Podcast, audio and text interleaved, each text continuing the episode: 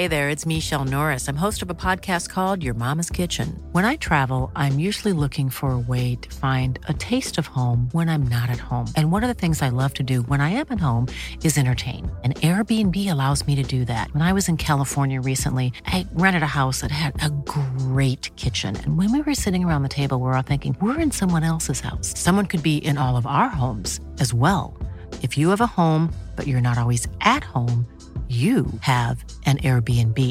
Your home might be worth more than you think. Find out how much at airbnb.com/slash host. Mother's Day is around the corner. Find the perfect gift for the mom in your life with a stunning piece of jewelry from Blue Nile. From timeless pearls to dazzling gemstones, Blue Nile has something she'll adore. Need it fast? Most items can ship overnight. Plus, enjoy guaranteed free shipping and returns. Don't miss our special Mother's Day deals. Save big on the season's most beautiful trends. For a limited time, get up to 50% off by going to Bluenile.com. That's Bluenile.com. Mom deserves the best, and there's no better place to shop for Mother's Day than Whole Foods Market. They're your destination for unbeatable savings, from premium gifts to show-stopping flowers and irresistible desserts. Start by saving 33% with Prime on all body care and candles. Then get a 15-stem bunch of tulips for just $9.99 each with Prime. Round out Mom's menu with festive rosé, irresistible berry chantilly cake, and more special treats. Come celebrate Mother's Day at Whole Foods Market.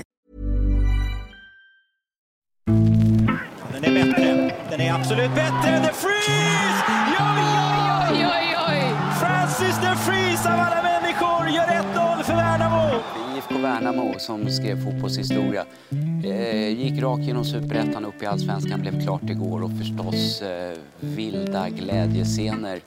Man vågar inte riktigt snacka om det, man vågar inte riktigt tro på det och, eh, och när det väl är klart då så är det ju makalöst skönt. Alltså.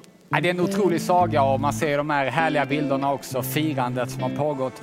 Natten lång är känslan. Kul för Värnamo, det är bara att gratulera. Det går inte att blunda för framgångarna för IFK Värnamo. Och det går heller inte att blunda för Jonas Terns betydelse för den lilla klubben. Om bara några dagar kliver man in i en allsvensk premiär för första gången i klubbens historia. Jag åkte till Värnamo där det blev ett långt och djupgående samtal med den nu assisterande tränaren i IFK Värnamo bredvid den nya huvudtränaren Kim Hellberg. I podden talar Tern om framgångarna i Värnamo som han rankar högt trots VM-brons, en rad titlar och en lång utlandskarriär. Tittar man i det stora hela och inte bara tar den, även det som har hänt på slutet så tror jag väl det är det, egentligen det största för, för mig bland allt som jag har varit med om eftersom det var väl en dröm när man var liten och växte upp att man skulle få spela i Allsvenskan. Jonas Tern lovar att Värnamo kommer att försöka spela fotboll även i Allsvenskan och att man har resurser till ytterligare namnkunniga nyförvärv om det blir läge. Och när det handlar om att förklara varför klubben kan trotsa fotbollens naturlagar pekar han på en sak. Spelare som har kommit från lite olika håll så har man ju hört liksom att ja, vi tränar inte så många pass i veckan med denna intensiteten som ni kör i varje pass eller som vi kör här då. Och då får man ju ta det som att, jag har inte tänkt på det, men när de säger det så, ja, det kanske är en av sakerna som gör att vi kan faktiskt tävla mot de här som egentligen då rent ekonomiskt ska vara långt före oss. Vi pratar även om de olika anbud som Jonas Tern fått genom åren, bland annat om att bli förbundskapten för Sverige. Och även om varför han aldrig tog steget till Malmö FF, trots att båda parter var intresserade både 2011, 2012 och 2013. Och sen berör vi naturligtvis drömmen som många MFF-fans har om att han ska leda klubben framöver. Vilket troligen stannar vid en dröm. Jag har aldrig reflekterat över det sen att jag skulle gjort det eller det utan jag, jag jättenöjd med den situationen som jag har här idag och tycker att fotbollslivet är bättre än någonsin. Poddintervjun är naturligtvis mer än det här. Vi pratar om varför man valde Kim Hellberg som ny tränare. Om målsättningen med säsongen. Om det finns möjligheter att få hem gamla spelare som sonen Simon, Viktor Claesson, Josef Baffo och andra som varit i Värnamo. Om varför han slutade som scout i Sveriges landslag. Om svårigheten med att vara prestigelös som assisterande. Om att han fortfarande inte har några tankar på att gå en tränarutbildning. Samt att IFK Värnamo mår bättre ekonomiskt än vad många kanske tror. Men som vanligt börjar vi podden med en faktaruta.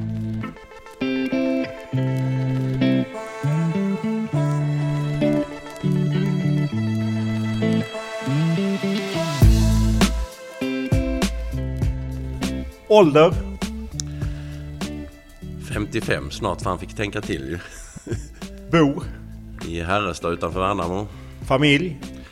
Ja, eh, min fru Ann-Sofie, eh, två barn, Simon och Alicia. Utbildning? Eh, nej, jag har gymnasieutbildning så att jag har inte så mycket mer. Lön? Lön har jag inte heller egentligen utan jag fakturerar mina arbeten. Så, men eh, ekonomi har jag ju ersättning. Vad kör du? Eh, bil kör jag eh, en Dodge. Vad läser du?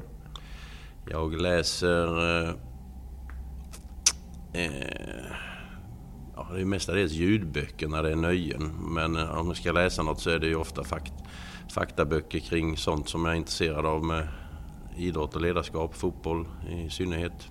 Vad tittar du på? Eh, mestadels serier eller nyhet. Vad lyssnar du på? Eh, musik av country rock-slaget kan man väl säga. Vad spelar du på?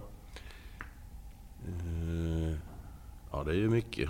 Jag spelar på oavgjorda matcher i fotboll. Eh, fast det, det får man inte säga för man får ju inte spela på det när man är involverad. Men det är ju inte det som är närmast en givetvis. Eh, jag tänker på allsvenskan och sånt för det finns ju regler för det.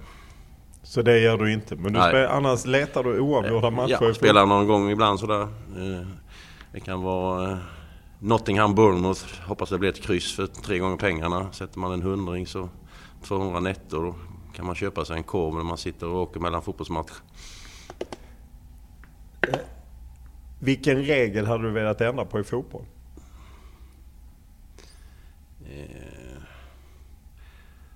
Jag är ju traditionalist så att jag var ju den här som var negativ när de kom att man inte fick spela hem bollen en gång i tiden. Sen är det väl det bästa som har hänt fotbollen.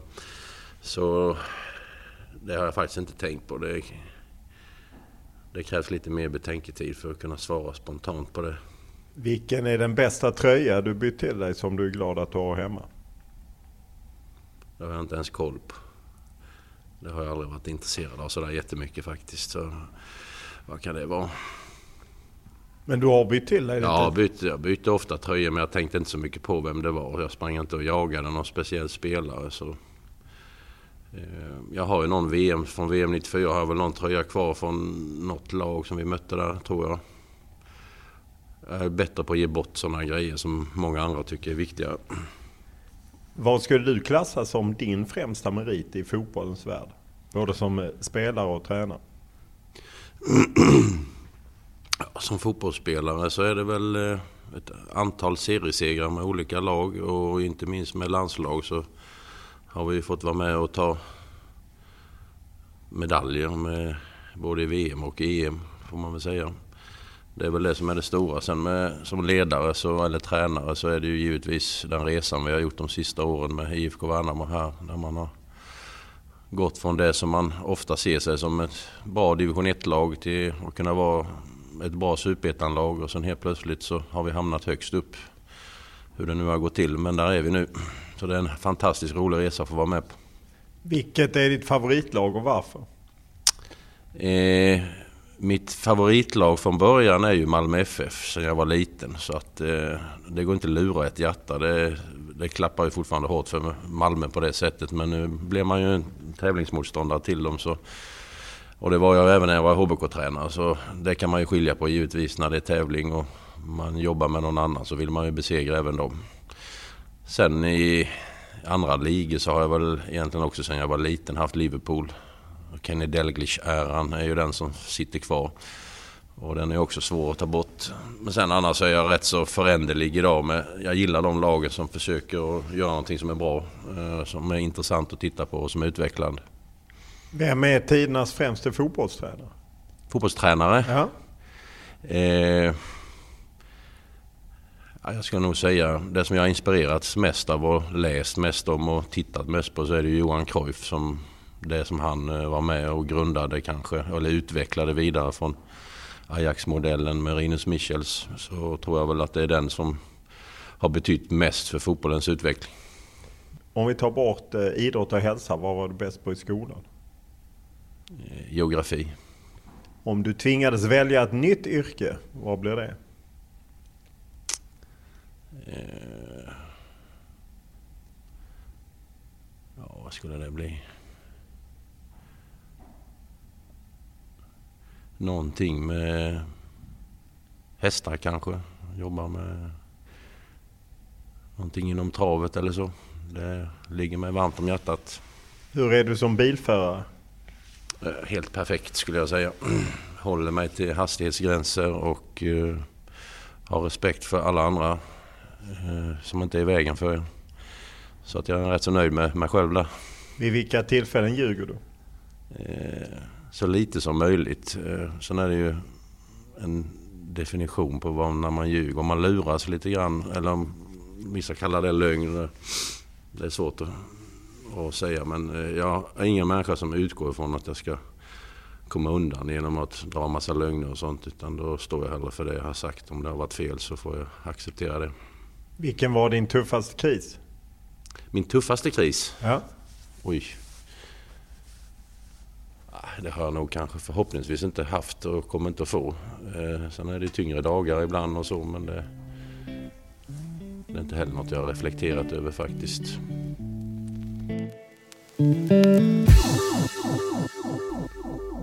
Vi sitter här i eh, paddelbanan som eh, du är delägare ihop med då med sonen Simon och Max Rosenberg antar jag helt enkelt. Ja, det stämmer.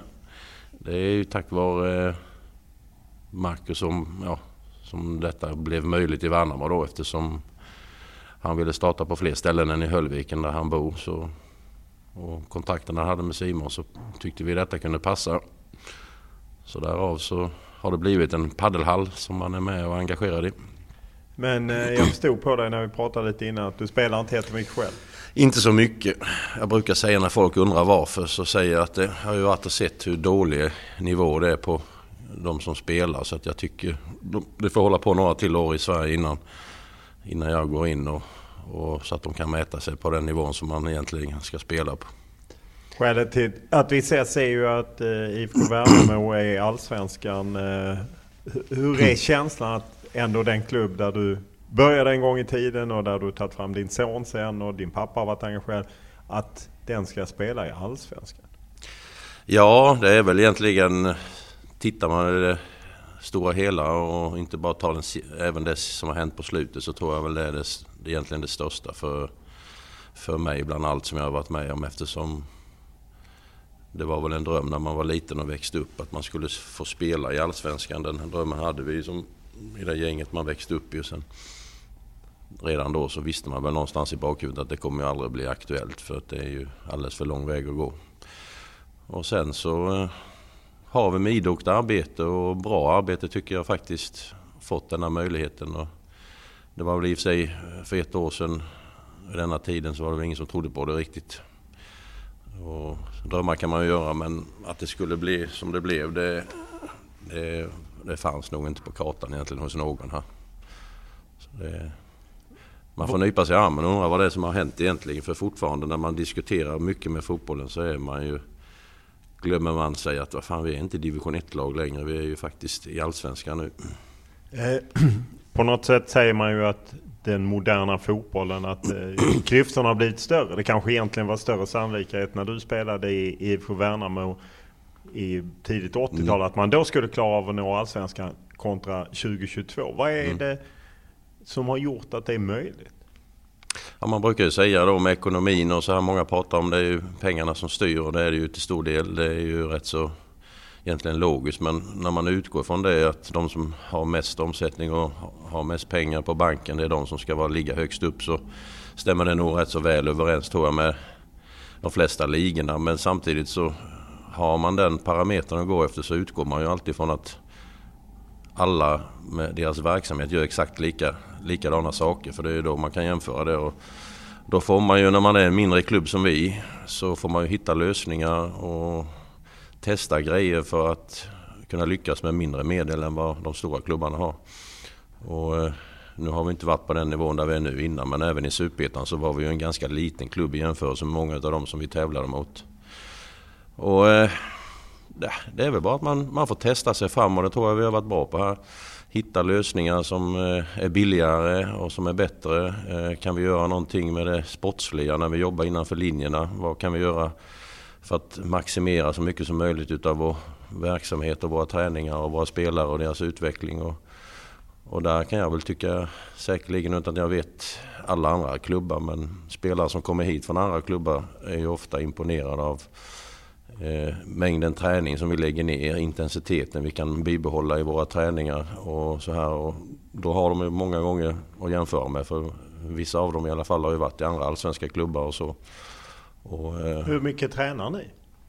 Ja, vi tränar ju kanske inte mer mängdmässigt skulle jag inte tro än många andra allsvenska klubbar men vi är absolut inte de som tränar minst, det kan jag, det kan jag säga. Och sen när vi väl håller på och tränar så har vi hittat en modell som passar oss. Eh, både innan Robin kom hit, Astihed från Malmö förra året och även i år då med Kim så har vi ju liksom... Kim Hellberg kom Ja, Kim Hellberg den nya som kommer nu då och som är huvudtränare. Så, så, har de ju bidragit vidare med att vi vill träna mycket, vi vill träna intensivt när vi gör det och ha mycket moment där, där vi tror att, är det, jag ska inte säga trivsamt, men när spelare är stimulerade för att det är roligt det vi gör för det mesta så tror jag att man, man bidrar mer med, med tävlingsandan och intensiteten i träningen så, så löser det sig mycket självt. Har man eh, mer eh, oftare uppställda övningar där det är väldigt mycket frysa spel och diskutera och sånt som kan vara viktigt ibland givetvis eh, eh, rent taktiskt och så här så tror jag jag tror det är svårt att koppla av och koppla på när man är fotbollsspelare. Utan när man väl kör i träningen så försöker vi hålla en hög intensitet i allt som vi gör. Och det är väldigt sällan de sista åren där vi har haft sådana här träningar där det, det viktigaste är att man står exakt i rätt position i alla lägen. Eh, för hur man än gör så, så ställs det ändå på ända när man spelar en ny match. För det är en ny historia som varje match har. Och så, så att jag kan inte säga vad alla andra gör men där vet jag att vi, vi är långt fram och vi, vi är bra på det vi gör. Och... Hur, hur, får man till en bättre intensitet när man eh, tränar? För det låter ju som självklarheter. Vi tränar mycket, vi tränar ja. inte. Varför gör inte alla det? Det låter ju inte som raketforskning. Nej, eh, jag vet faktiskt inte. Jag har ju inte som sagt vad jag kan inte säga för vad alla andra gör. Men spelare som har kommit från lite olika håll så har man ju hört liksom att ja, vi tränar inte så många pass i veckan med denna intensiteten som ni kör i varje pass eller som vi kör här då. Och då får man ju ta det som att, jag har inte tänkt på det, men när de säger det så, ja, det kanske är en av sakerna som gör att vi kan faktiskt tävla mot de här som egentligen då rent ekonomiskt ska vara långt före oss. Men som ändå får jobba hårt för att de ska besegra oss. Så var det ju förra året. Och, eh, eh, Finns det något det väl... annat konkret ni gör som du hör andra spelare då som kommer från andra klubbar som pekar på att det gör ni som inte... Nej, det ska väl egentligen vara att det är lätt att trivas här. Det är väl det man har hört. Att det är liksom pressen utifrån har ju aldrig varit. Sen kommer det väl bli lite annorlunda kanske i år. Men och i gengäld så är det ju inga som förväntar sig att vi ska vinna var och varannan match i Allsvenskan. Alla är mest det är väldigt fotbollstokigt har blivit i Värnamo och alla är ju intresserade på något sätt och är väldigt glada åt det som är positivt här. Så jag tror att det är betydligt mycket mer, du har, du har mindre fallhöjd om man säger om det skulle hända saker som inte är så positiva resultatmässigt så, så är det ingen som slaktar dig här och, och du kommer som fotbollsspelare fortfarande tycka det är rätt så roligt och må bra när du är ute och tränar och så. så att eh, jag tror nog eh, den lite familjära kanske det blir naturligt när man är på en mindre plats. Det är inte hundra människor som står och tittar på träningen som har åsikter om allt vi gör och så här utan det, det får ha sin lilla gång om man säger så. Det tror jag faktiskt kan vara en framgångsfaktor utan att jag har funderat så mycket på det. Men trivs man i en miljö och längtar dit och, och så, så tror jag ju att din hjärna är också öppen för mer inlärning och det är lättare att lära sig saker. För två år sedan låg ni ju i division 1 som sagt, tagit mm. två kliv upp. Eh, man har ju sett en del klubbar som gjort det i BP, sen har de rasat ner några säsonger. Att det kan gå snabbt upp, snabbt mm. ner. Vad, Vad talar för att ni kan bryta det och faktiskt hänga kvar? Ja, då får vi kanske gå... Jag tror vi ska göra det som vi har hållit på med, jobba och skapa grupper inom fotbollen som är starka tillsammans, bra karaktärer, hitta rätt spelare som vi ska värva. Eh, eh, dels för att vi inte har kanske ekonomin på samma sätt som de stora klubbarna. Och just nu så är det väl också spelare som har gjort någonting i allsvenskan eller bättre innan. Att de tänker sig säkerligen för en extra gång om Värnamo det är inte så stort och det är nykomling och det kommer bli ett stryklag. Så att det är mycket sådana bitar som kanske spelar in. Men jag tror att vi faktiskt, eller det vet jag, att vi har ett starkt eh, näringsliv bakom oss. Och det ska man inte underskatta i denna bygden. För det är många som säkerligen gör att bara för att det är en stor stad så har de lättare att få mer pengar från sponsorer och så här. Det har vi faktiskt bakom oss här. Och här finns eh, eh exceptionellt eh, fina företag som vill vara med och känna den här eh, positiva andan som vi har nu med fotbollen. Och sen de här som har varit oss trogna i många år, de stora sponsorerna, de, de är ju väldigt aktiva och, och, vill verkligen vara med och hjälpa till. Och det kan ju, förutom att förbättra klubben som helhet, så är det ju också just att förbättra A-truppen och dess status. Och där skulle jag säga att eh, vi kan tävla med många överraskande många skulle jag säga om vi skulle verkligen för att ni har de ekonomiska Ja, för att de, de, finns bakom och jag tror det är en trygghet för klubben också att veta att liksom de går in och ger garantier för vissa satsningar som vi försöker göra. Så kanske ekonomiskt för att ta hit någon spelare som är eh, lite på de högre hyllorna som man tittar så, som man pratar om, så, så finns det liksom ekonomi till det.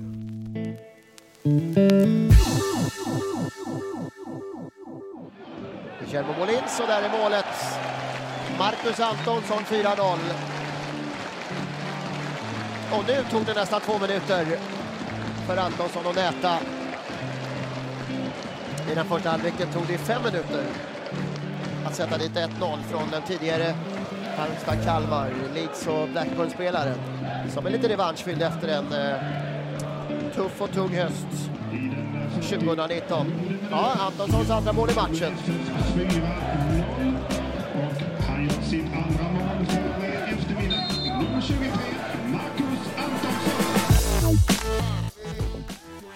Ser man på eran trupp och värvningar så är det ju ett namn som sticker ut åtminstone liksom på mm. allsvensk nivå. Max Antonsson, jag menar var mm. i Halmstad och Kalmar och sen proffs i Leeds och sen Malmö och utlånad till Halmstad. Mm. Det låter som att det är inget IFK Värnamo hade slukat i sin vanliga budget. Nej, det är ju en sån grej som man får titta på för att kunna göra det, för att kunna göra det möjligt som det nu blev så var det självklart så att eh, det finns garantier i, i, vår, i våra, hos våra sponsorer som är oss närmast och som har varit med och följt oss väldigt tajt eh, sen egentligen även innan vi åkte ur Superettan så har de ju funnits med. Men i takt med att de har sett att eh, vi har ändå en, en tråd i det som vi gör för framtiden och jag försöker jobba väldigt mycket med våra egna ungdomar och inte missa någonting där men samtidigt försöka vara smarta när vi hittar spelare och så här. För det, ju, det finns ju, ja, Marcus är ju ett undantag med de meriterna han har. Så är det ju självklart så att eh, det är ju en annan prisbild på sådana spelare. Men, eh, Ligger det utanför klubbens ekonomi så att säga? Eller kommer det sponsorintäkter in i klubben som pressar honom? Det är väl så det gör. Jag kan inte rent, eh, rent specifikt hur de lägger upp det. Men det är ju, det är ju givetvis de extra sponsorspengarna som vi kan få in är ju ofta lagda till att vi ska hitta så att vi blir nöjda med vår A-trupp.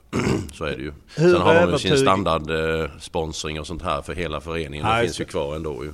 Hur övertygade ni Marcus Antonsson att, att gå från, nu blev ju inte säsongen senast så rolig för honom med Halmstad som åkte ut, men ändå. Mm. Hur övertygade ni honom till att komma till IFK Värnamo? Ja, det får väl han svara på egentligen, men eh, vi träffade ju honom och så här och eh, eh, har ju en bra bild av hur Marcus har varit innan. Det är en grym målskytt. Eh, har alltid varit. Eh, sen förra året så hade han ju både lite problem med en skada han fick i foten som hämmade honom lite grann. och sen eh, har vi ju berättat för honom hur vi har tänkt vårt upplägg och hur Kim har tänkt att forma basen i vårt spel. Och där tycker jag väl Kim har kommit ytterligare med förbättringar. Vi var duktiga förra året och Robin var en grym förstaårstränare för att vara seniortränare som Astrid då som kom hit. Men han valde en annan väg efter denna säsongen. Och, och det som Kim har tillfört så här långt är just väldigt spännande bitar i den sista tredjedelen för våra eh, forwards. Det är väl det vi har jobbat mest på, eller för våra offensiva, i våra offensiva positioner ska jag säga. Och där, där när vi la fram det och visade Marcus att hans största uppgift kommer att vara att jobba kring boxen och inne i boxen där han är som bäst. Tittar man på hur han fick spela förra året i Halmstad så blev det väl många gånger, han var ju duktig på att tajma sina löpningar och sånt, han är en fantastiskt bra spelare på. Men hamnade väl kanske lite för ofta tyckte jag, det är det jag har sett och ute i korridorerna där han inte är, är därifrån är det inte så lätt att göra mål om man ska in i boxen. Och vår plan är ju att han ska få jobba mer centralt nu och kunna vara i och kring straffområdet som sagt var där man bevisligen gör flest mål eh, när man har avslut. Du har ju alltid pratat mycket om, eh, ja, lite åt det spanska hållet i fotbollen och mm. man kan ju säga att den trenden även sköljt över svensk fotboll och, och liknande. Men mm. vilken fotboll ska IFK Värnamo stå för i Allsvenskan? Eh, vi kommer att jobba på vara aggressiva i vårt försvarsspel, det är ju en självklarhet. Eh, det är ju någonting som vi har levt på som jag egentligen tycker var grunden till att vi har kommit dit vi har. Sen har vi varit duktiga på att ha bollen och ha en idé med att inte bara äga bollen utan att försöka komma till, till bra möjligheter och göra många mål. Eh, och där har vi också kanske inför den här säsongen tränat så här långt på att vara lite rakare än vad vi var förra året. För då tog vi ner tempot ibland för att hålla i bollen och trötta ut motståndarna. Men i år så är det väl lite mer snabbt framåt. Det kommer gå eh, lite fortare när vi anfaller.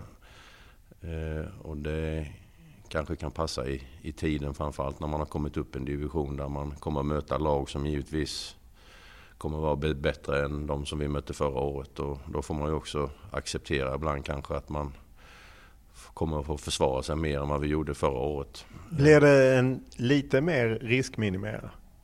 Nej, det skulle jag inte säga. Det, jag tänker inte, jag tror inte, eller det gör vi inte och det gör inte Kim heller. Utan man, man vill jobba med någonting som känns stimulerande. Där vi, detta tror vi på. Vi vill ju självklart ha ett eget spel. Och, eh, har vi spelare som är på väg framåt, vi har väldigt mycket unga killar som även de vi har valt som kommer från lite lägre divisioner som vi tycker är talangfulla och duktiga. Så så är det givetvis en chansning. Det kan ju vara att de inte kan ta det här steget upp. Det vet vi ju inte. Men eh, det var lite så samma förra året i Superettan när vi kom upp. att eh, Det var ju frågetecken. Kommer de att ta ett kliv, de som var duktiga i division 1? Och med facit i hand så var ju de flesta som vi hade, gjorde ju faktiskt det.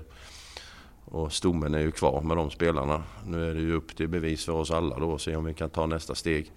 Men eh, jag tror inte jag kan väl tycka generellt att allt det här med possession som har kommit som för mig var det var ju en tidsfråga innan mer, skulle, mer lag skulle våga och, och liksom äga boll och ha ett eget spel så har det väl nästan gått på andra hållet när alla ska spela vägspel i eget straffområde innan man ska gå till anfall. Eh, syftet är ju givetvis att man ska locka upp motståndare så här. Det förstår ju alla för att man ska ha mer yta när man väl går till anfall. Men det, där känner jag väl liksom att jag tycker väl det är lite för hög risk egentligen. Så att ska man riskminimera något, om man ska prata om det som du ställer frågan om, så tror jag väl kanske den här första passen att man tänker sig lite för vad man gör. Och där finns ju alternativ till att slå en femmetersboll på sina insparkar för att bjuda in till att skulle vi tappa den så är det ju högst troligt att man släpper in ett mål.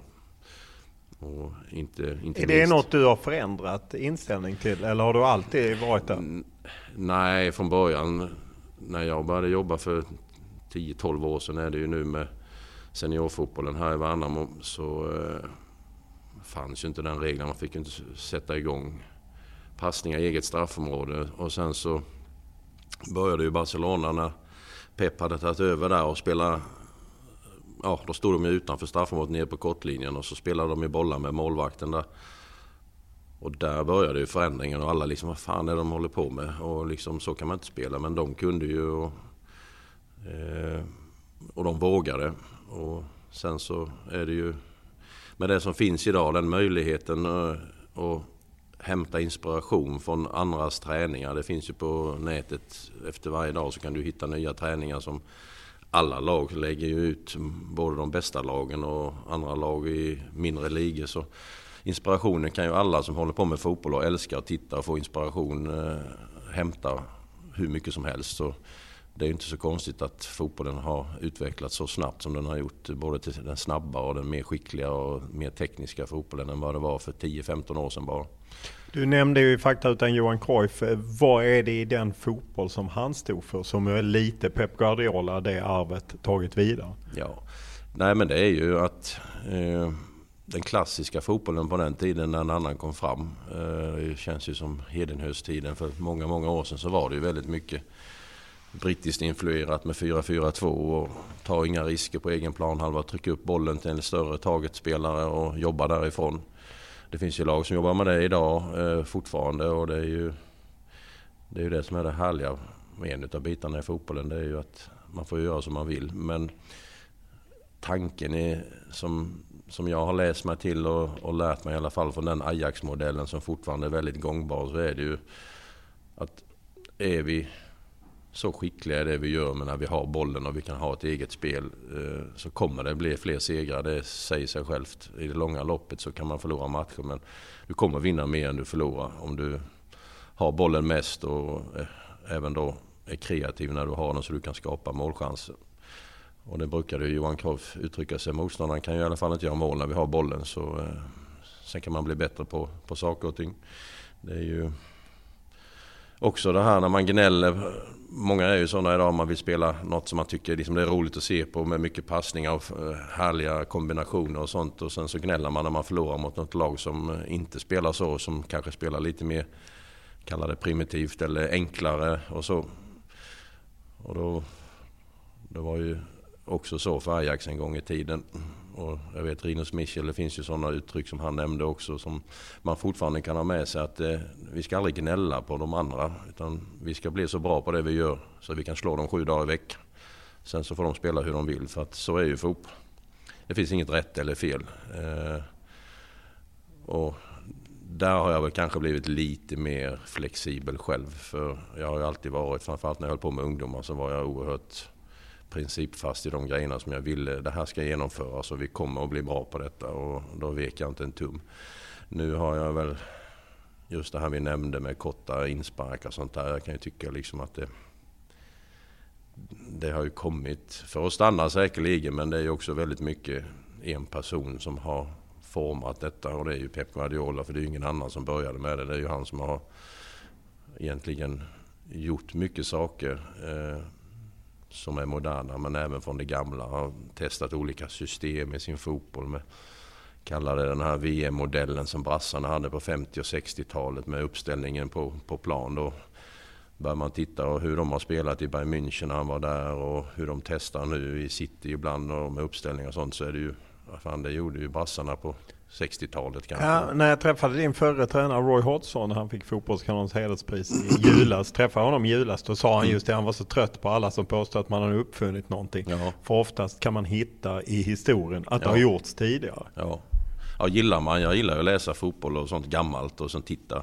Jag har, eh, som jag höll på med skolan och akademin jag höll på med så gillade jag, jag beställde brasilianska böcker för jag tänkte liksom vi kan ju ibland tycka att de spelar, de vill dra ner på tempo och spela och sånt men så det är ett rätt stort land. De har rätt många fotbollsspelare. De har gjort bevisligen rätt så mycket som är bra för fotbollen i världen och de har vunnit ganska så många medaljer. Så man kan ju liksom inte ja, bara avfärda liksom att vi i Europa vi har kommit på det mesta. Utan det, det finns rätt så mycket att hämta från, från alla möjliga länder egentligen. Finns det några andra förutom eh, Johan Cruyff, eh, tränare nu som folk kan relatera till som du inspireras av? Eh, ja, det finns ju många som är eh, bra idag liksom, men min, mina grundidéer egentligen, jag har varit nyfiken och är fortfarande nyfiken på fotboll och så här. Men eh, givetvis, jag brukar gå tillbaka till den bästa instruktören jag har haft någonsin. Det var ju Roy Hodgson när han kom hit och han förordade ju en ganska så brittisk fotboll eh, på den tiden vi var framgångsrika i Malmö. Men han var ju också den första som jag minns så väl när han liksom hade, ja, jag hade uttalat mig någon gång i Kvällsposten minns jag med att motståndarna har läst vårt spel. Vi måste bli bättre på saker eh, i spelet. Och sen tänkte man nu får man en utskällning nästa träning för han kommer att samla spelarna i mitten. Och så minns jag så väl för han sa, han kallade mig Johnny. Johnny Turn, han har rätt.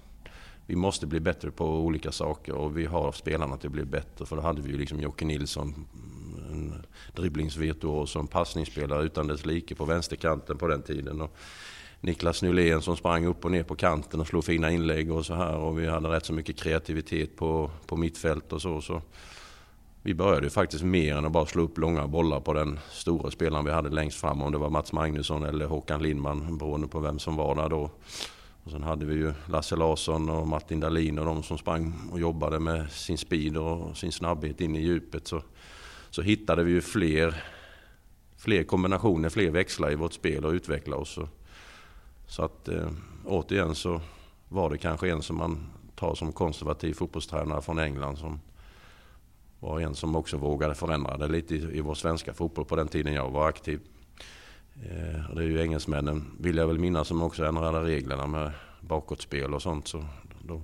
Ihop med, från början dem och sen numera med Fifas eh, mm. uppbackning mm. i det där regelorganet IFAB.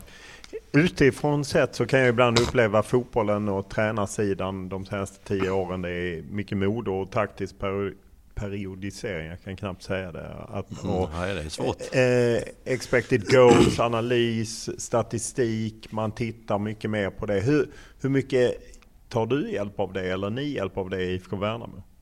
Jag tycker det är roligt, jag gillar statistik och titta på det och sånt. Men jag är väl, alltid väldigt kritisk så att vi har mycket diskussioner. Vi tittar ju på de här programmen som finns och där finns ju all, egentligen dagen efter om det inte är träningsmatch för det tar lite längre tid så har man ju all statistik. Men man måste också titta på det för det som är mest på tapeten nu det är ju expected goals. Så jag har full respekt. Eh, den generationen, för jag känner ju mig inte gammal men jag är ju faktiskt 55 år snart. Och den nya eller den yngre generationen som kommer som ledare. De, det är ju mycket data med allting och så här och man kan ju hämta information. Jag, jag har ju gärna åsikter efter en träning eller efter en match att jag tycker någonting om det när man analyserar igenom det i huvudet. Men eh, jag tycker också att det är roligt att se matchen i repris och man får kanske ibland lite andra eh, värderingar. Fan, jag hade inte riktigt rätt där för det var ju faktiskt att han gjorde ju de löpningar som vi hade sagt och det uppfattade jag inte när man satt och såg match.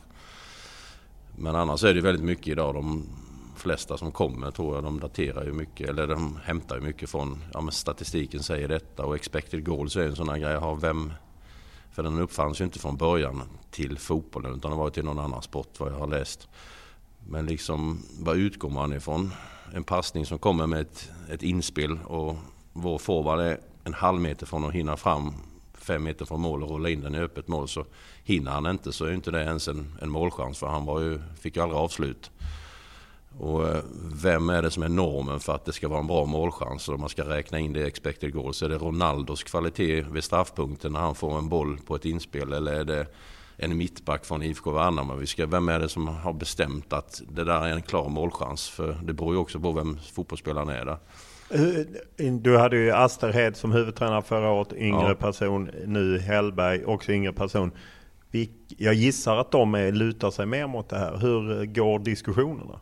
Ja, det går mycket. Vi pratar ju om sådana saker och eh, använder det. Eh, det finns ju mycket annat än expected goals. Man kan titta det jag kan tycka är intressant är om man har ett anfall och man vill jobba med någonting och sen så tränar vi på det och så spelar vi match. Och det kanske kan vara att vi ska jobba, vi ska försöka komma till de här inspelen, tidiga inspel från kanten eller någonting. Så då ser man ju direkt på bilder liksom att ja, men vi, vi hade ju liksom 75% av tiden så sprang vi i mitten med alla spelarna och vi hade inte så mycket flankspel eller kantspel då för att kunna skapa det här som vi vill jobba med. Och, och det finns ju det finns inga egentligen nackdelar men jag tror att det är viktigt att man att man verkligen är kritisk till det man vill ta fram. För med statistik kan du ta fram det du vill.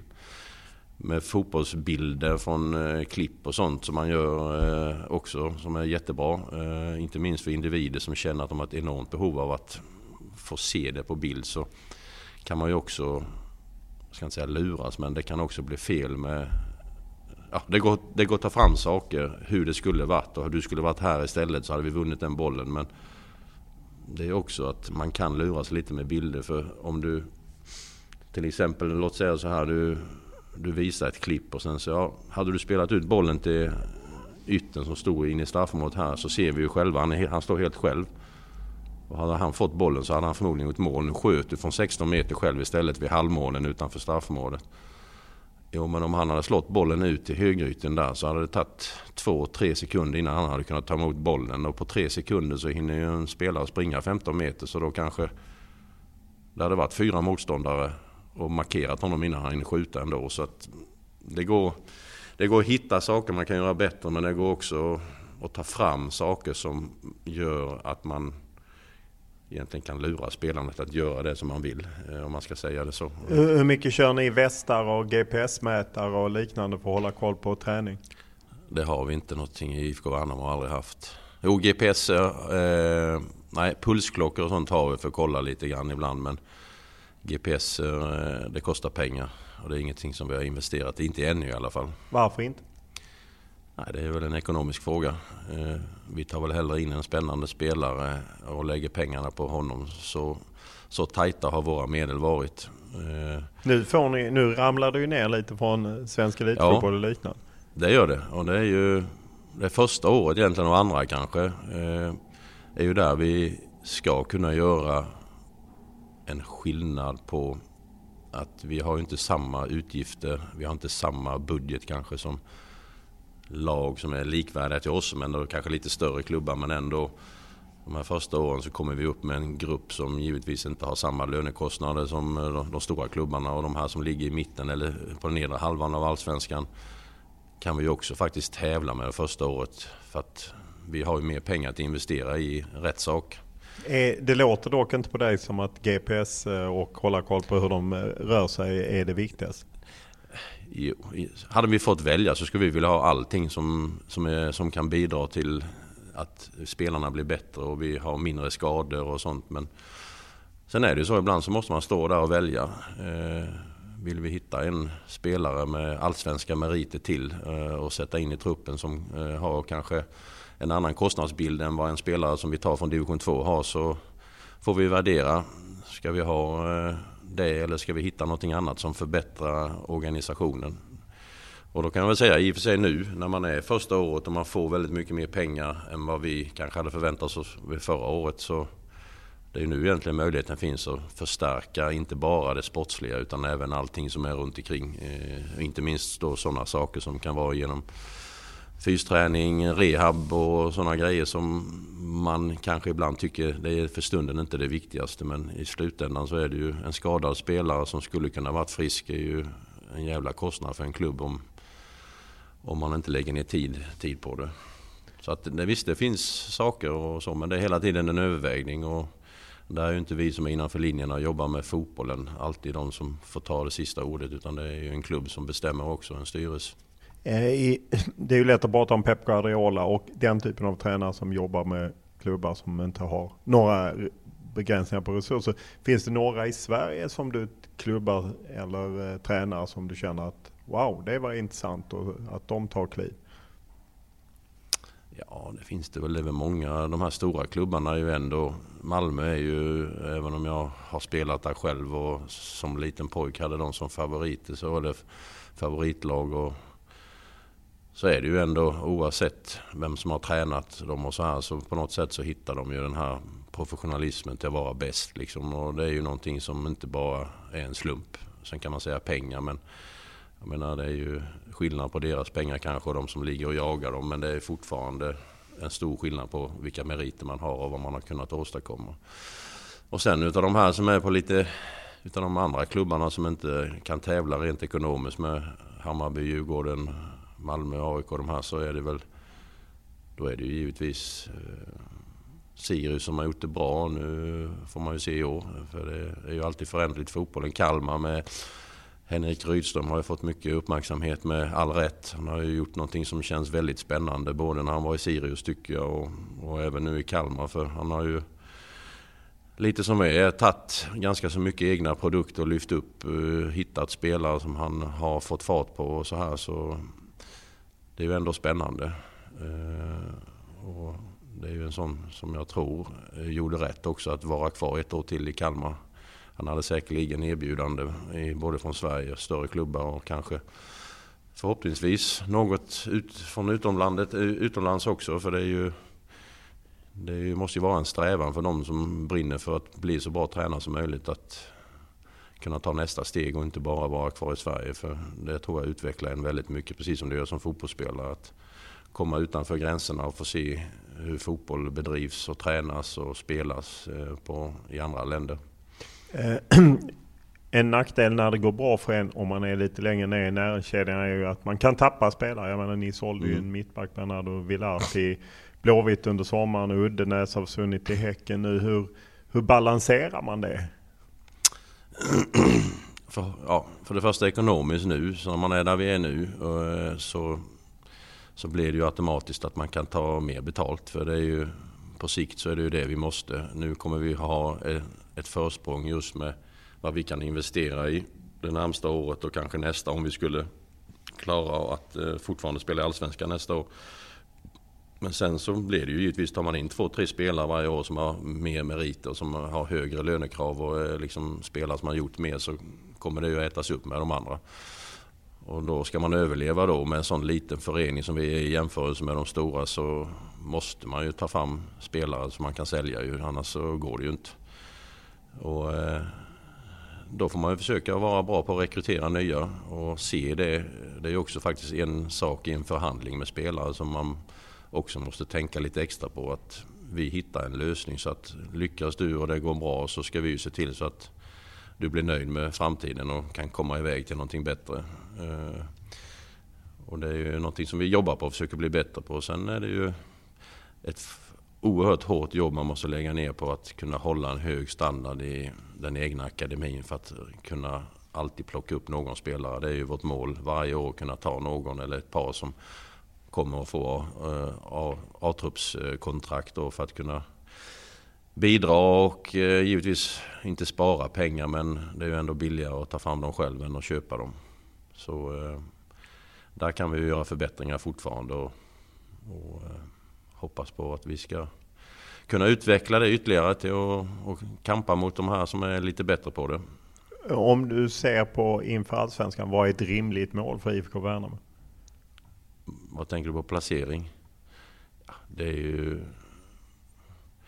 det är ju svårt att säga. Vi vill ju vinna alla matcher vi spelar. Vi är ju inte annorlunda än de andra. Och sen är vi ju inte dumma. Vi kommer ju från en annan miljö, eh, från en lägre division. Och har ju ögonen på oss på det sättet att vi, ingen förväntar sig kanske varje gång vi kommer vinna en match så kommer de väl tro att det är en överraskning. Men jag tror, ska man säga så här, att alla i föreningen skulle vara fantastiskt nöjda om vi kunde klara ett nytt kontrakt till året efter 2023.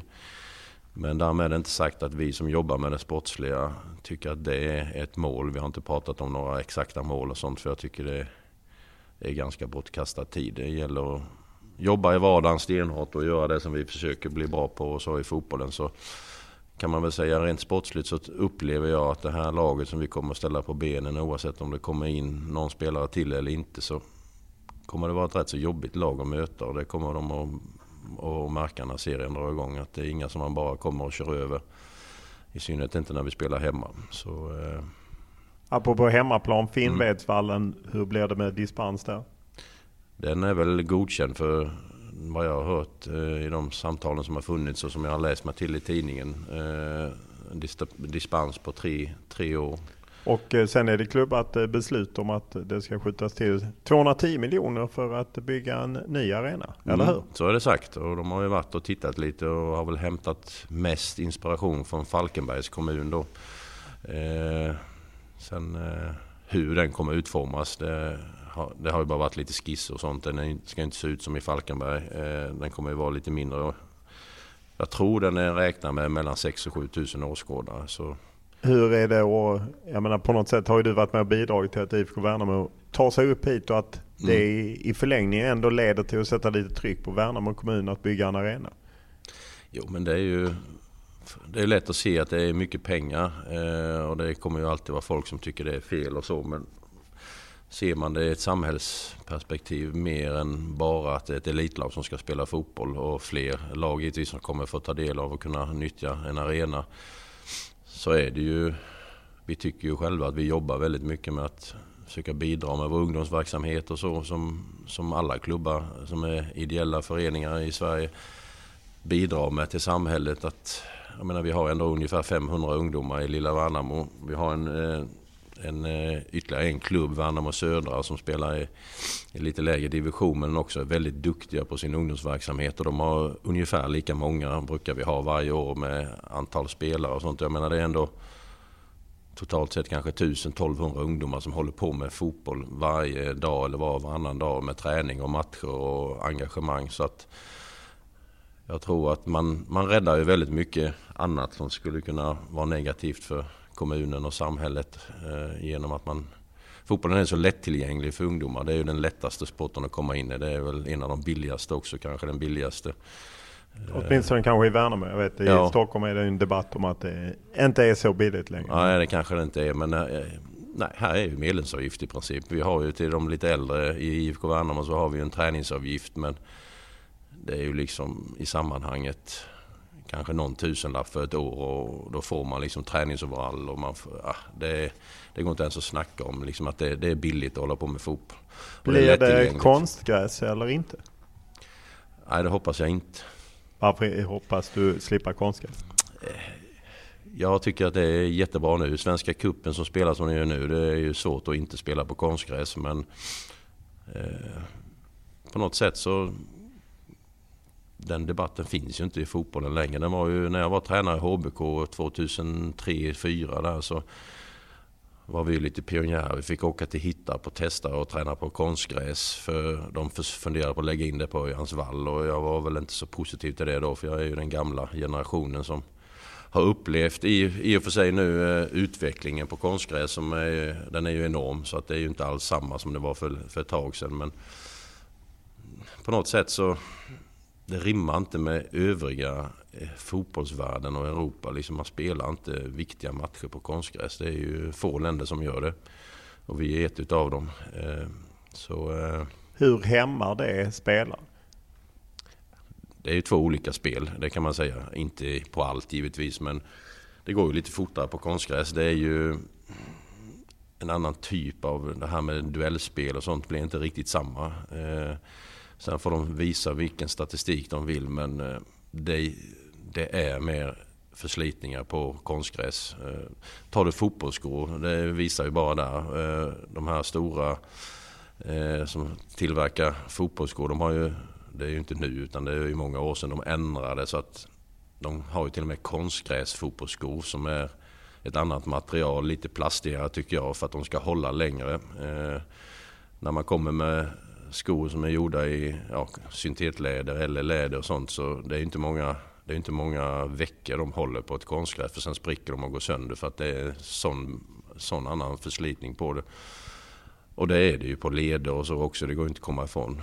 Hade du velat se att Svenska Elitfotboll tog ett grepp om det här och kanske använde lite av de här pengarna från tv och spelbolag till att liksom trycka på klubbar att...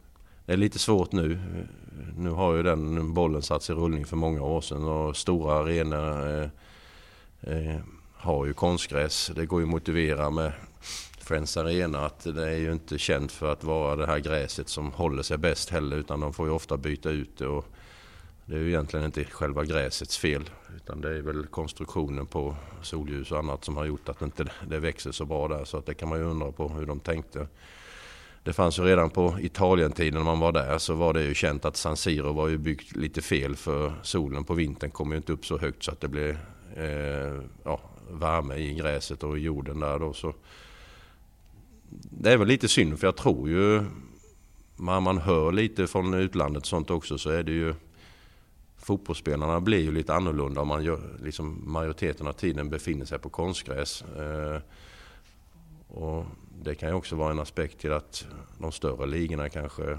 ser det som något inte så positivt. Ja, jag vet Ståle Solbacken, Norges förbundskapten som ja. sålt mycket spelare i FC Köpenhamn. Han pekade ju på det i norska klubbar, varför ni ja. inte säljer för lika höga pengar som Nej, Danmark.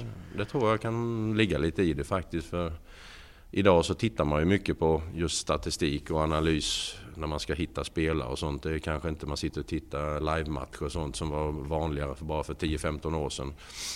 Eh, råka se spelare live, det gör man väl ändå. Men eh, man tittar ju väldigt mycket på vad gör de? Ja, de senaste tio matcherna så har de spelat på det underlaget och de har de så mycket löpningar, han har slår så mycket passningar. Och det är mer så att man scoutar spelare på, på det statistiska sättet. Och då tror jag konstgräs spelar in för att då måste du göra en avvägning med vissa bitar i, i statistik som kanske framhäver att man kan på förhand se att de här spelarna spelar mycket på konstgräs. Det är snabbare passningsspel och ofta så går ju bollen fortare mellan spelare och så. Så det finns mycket saker. Sen ska man ju inte säga utan att vi Bortser du från, eh, som jag tycker, allsvenska seriematcher där det känns konstigt att man har som, som olika för och nackdelar. Med de här olika sorternas underlag så blir det ju... Det har ju varit en ständig diskussion och den tror jag inte kommer att försvinna förrän de yngre generationerna, någon till, har tagit över som har vuxit upp och bara spelat på konstgräsfotboll. För jag föredrar ju det, det gamla. Sen så tror jag som sagt, som du säger, med pengar som har kommit in till fotbollen så skulle man kanske tidigare kunna gjort någonting med, med värme och så här för att ändå kunna hålla det på en hyfsad nivå kostnadsmässigt.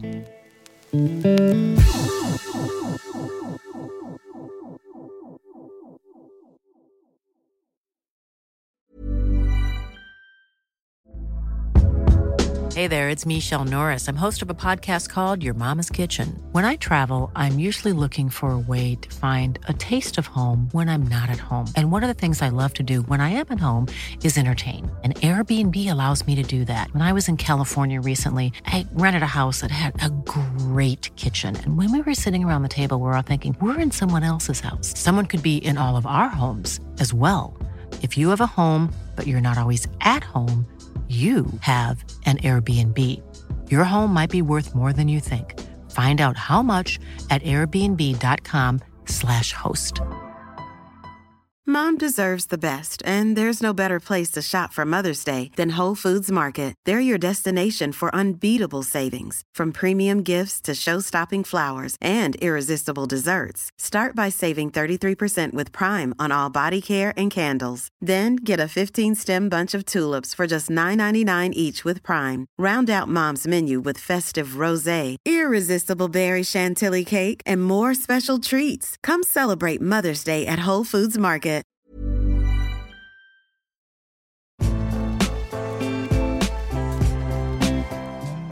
Robin Astered tillbaka i Malmö FF efter några års utflykt nu som chefscout i föreningen. Hur har det varit sedan du kom tillbaka den första januari i år? Det har varit eh, väldigt härligt. Kim, en ny träningsvecka är snart förbi. Hur har läget varit den här veckan? Det har varit bra. Eh, såklart nöjda med den insats vi gjorde här senast. Eh, det har varit en fin vecka med mycket, mycket glädje och mycket energi. Man brukar ju tala om i klubbar att det är viktigt med kontinuitet. På något sätt har ni ju bytt tränare nästan varje år nu. Du var mm. tränare när ni gick upp i Superettan. Sen var det då Robin Asterhed och nu Kim Hellberg. Mm. Eh, vad betyder det? Eller vem bestämmer egentligen? Nej, det är ju... Givetvis var vi lite ledsna och besvikna när Robin gjorde. Sen förstår vi ju Robins val. Eh, jag menar Malmö FF är en stor klubb och får en, en chefscoutsroll där. Det är ju som jag sa till honom, för han mådde ju lite dåligt för det innan han skulle ta beslutet. Men jag sa det finns ju, peka på någon i din situation. Du är ett superettanlag och du får en möjlighet att gå till Sveriges största och mest framgångsrika klubb och sitta i en, en viktig position där med sånt som du älskar att hålla på med. Det, är liksom, det finns ju ingen som kan vara kritisk till det. Så att, eh, det är inga hard feelings där och då får man ju hitta någonting och jobba med liksom, hur ska vi kunna ta detta vidare. Eh, Robin kom ju med en fotbolls filosofi som inte var helt olik den som vi har jobbat med i föreningen eh, innan. Och sen så hade han sin twist på det och sitt upplägg och han var ju verkligen den som fick förbereda och lägga upp träningar och få igenom sina idéer. Men sen så sa jag till honom att ska jag jobba med det så måste jag få ha, uttrycka mina åsikter och vi måste ha högt i tak och ha diskussioner. Och sen så stöttar jag alltid i slutändan. Så ska du vara huvudtränare så är det du som ska ta beslut.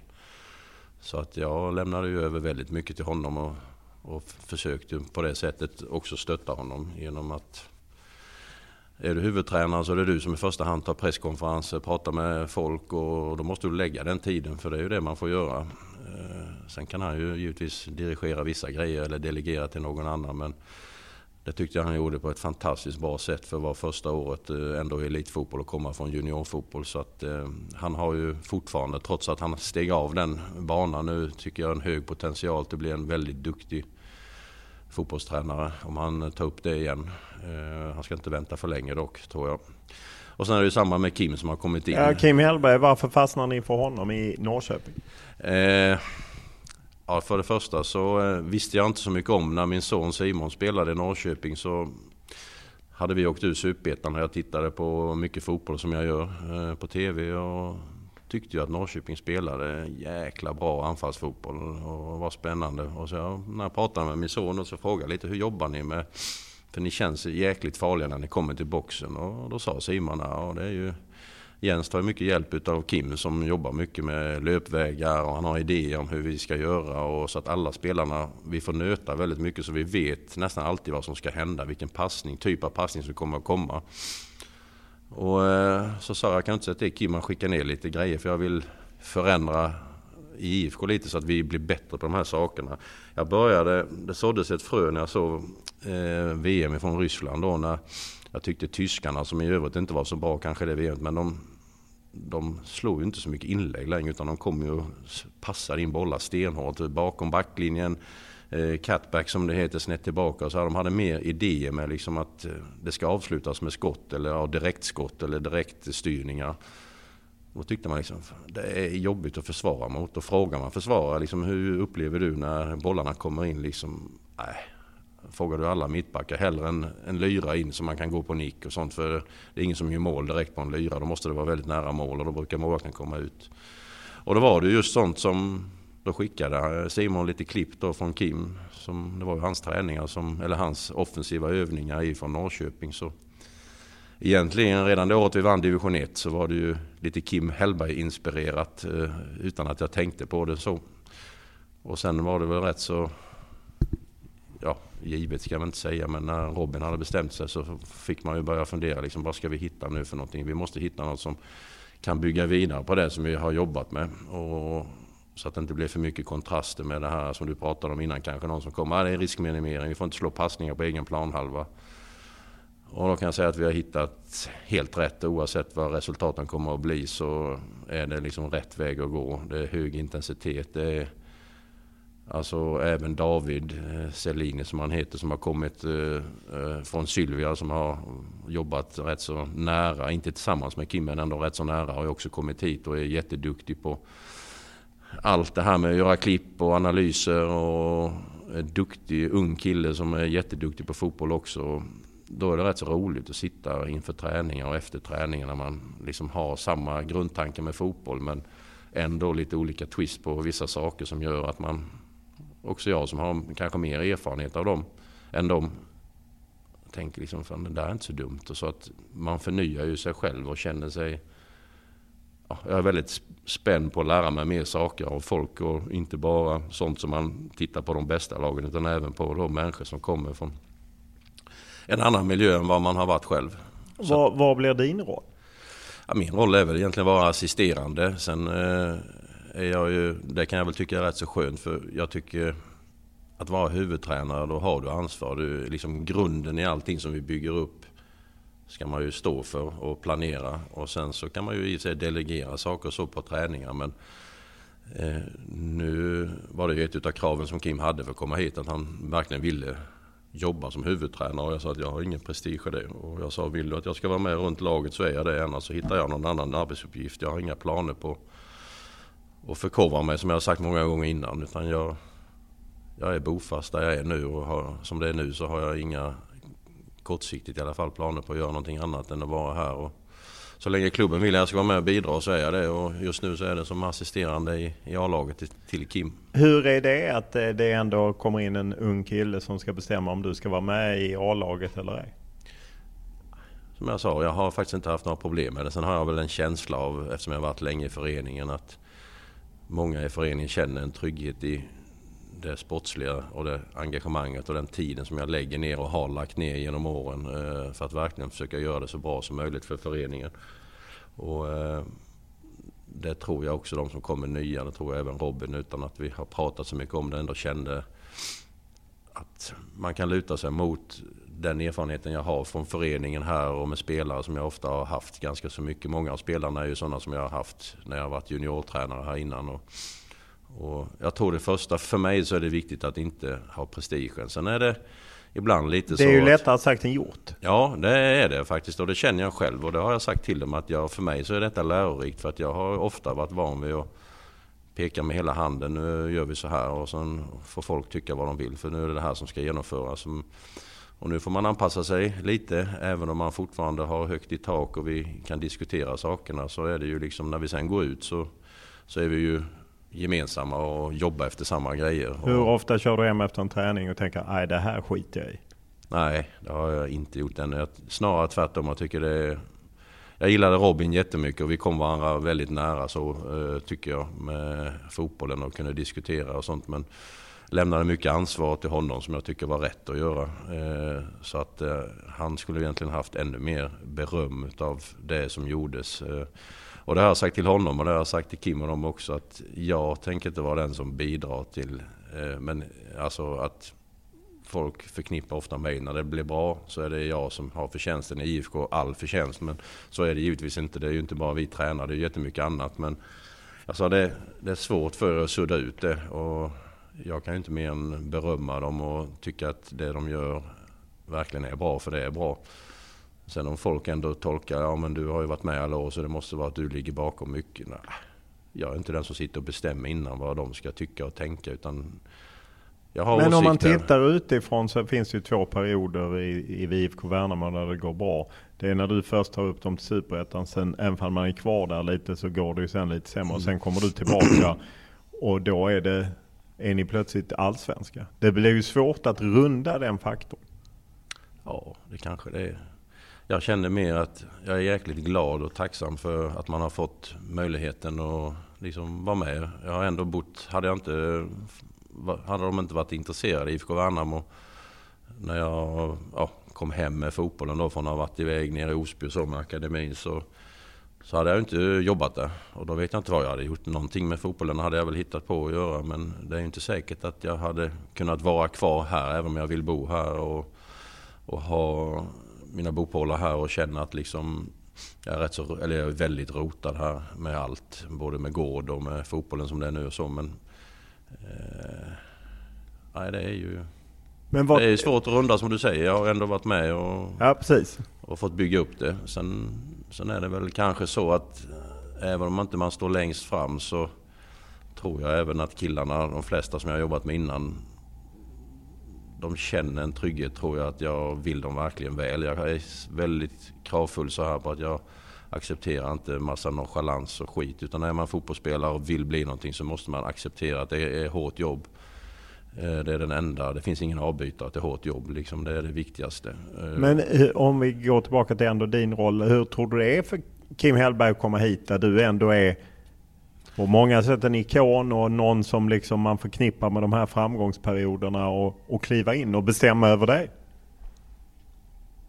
Jo, men jag tror att jag på... Jag har förklarat för honom hur det ligger till egentligen. Att jag kommer att ha mina åsikter och det har jag alltid. Och det är tokiga idéer och det kan man skratta åt ibland och ibland så kan de kanske fundera. Och det där var kanske inte så dumt men i slutändan så har jag ingen prestige i det utan jag tycker liksom jag har ändå varit med och pushat för att Kim skulle komma hit. Eh, eh, givetvis då som vanligt genom eh, min son som har ett bra kontaktnät och, och rekommenderade verkligen när jag ringde och frågade vad tror du om Kim och så. Så sa ju Simon att han tycker att det är en av de bästa tränarna han någonsin har varit i närheten utav. Och då är det inte så svårt liksom likasinnad fotboll i, i grunden så tror jag inte att han känner något bekymmer. Jag tror att han, gjorde han inte när han kom så känner han i alla fall nu, eh, tror jag att eh, han har all uppbackning som han bara kan få. Inte bara från mig utan även från föreningen i övrigt. Så. När du tog upp eh, klubben från division 1 då var ju du huvudtränare och då Eftersom mm. jag följer din son på sociala medier så var han ute att det är trams att eh, pappa inte kan vara tränare. Och jag menar, den här mm. utbildningsfrågan som jag lyssnade faktiskt igenom podden jag gjorde med dig 2014. Det var ju mm. den uppe då. Men är det, helt, är det helt nedlagt? Du kommer aldrig gå någon utbildning för att bli Uefa-licensierad?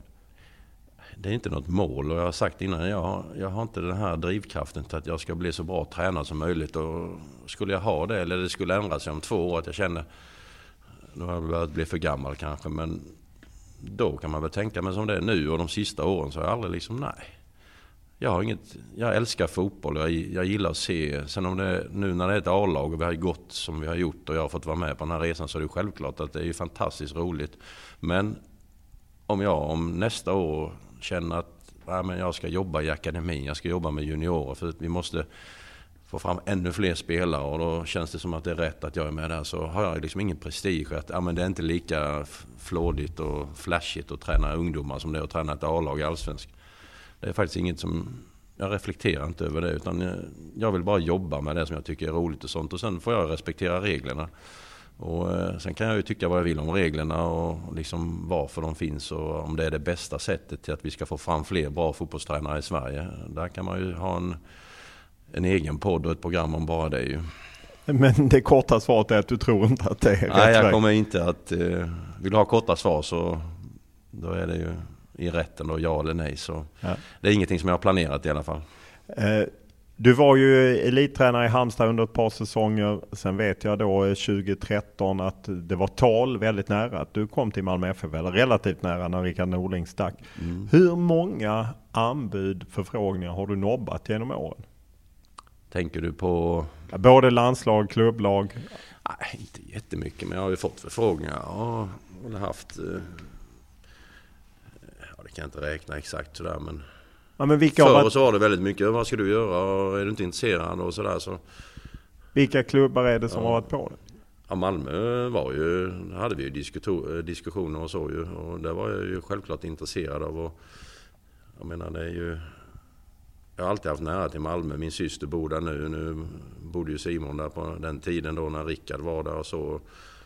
Vad är det som hindrar att du tar över där? Jag menar de byter ju tränare hela tiden så att eh, det borde ju finnas luckor. Ja, men jag, jag, kan väl säga som jag känner nu. Det var väl det som gjorde att jag tvivlade alltid. För att är det detta jag vill? Hålla på med bara vara tränare och fotboll. Och jag fick testa på det i Halmstad med blandad framgång. Eh, det var jobbigt i början och, och tycker väl lite att eh, inte det bara var för att jag var ny där som var förskyllan för att inte vi fick de resultaten. Det blev ju rätt så mycket offensiva krafter som var med när vi började och sen en månad senare så var de inte där. Jag tänker på Selakovic inte minst då som, som försvann till proffslivet och så. Och det var ju inte så lätt att ersätta skyttekungar som vi fick göra med division 2-spelare från IFK Värnamo. Då är Patrik Ingesten och Magnus Andersson. Och, så att, eh, sen så gick det en period som det gick väldigt bra tycker jag. Och vi var ju faktiskt andra året eh, väldigt nära en period där vi kände att vi skulle kunna till och med vara med och tävla med Djurgården. Där vi låg en liten bit bakom.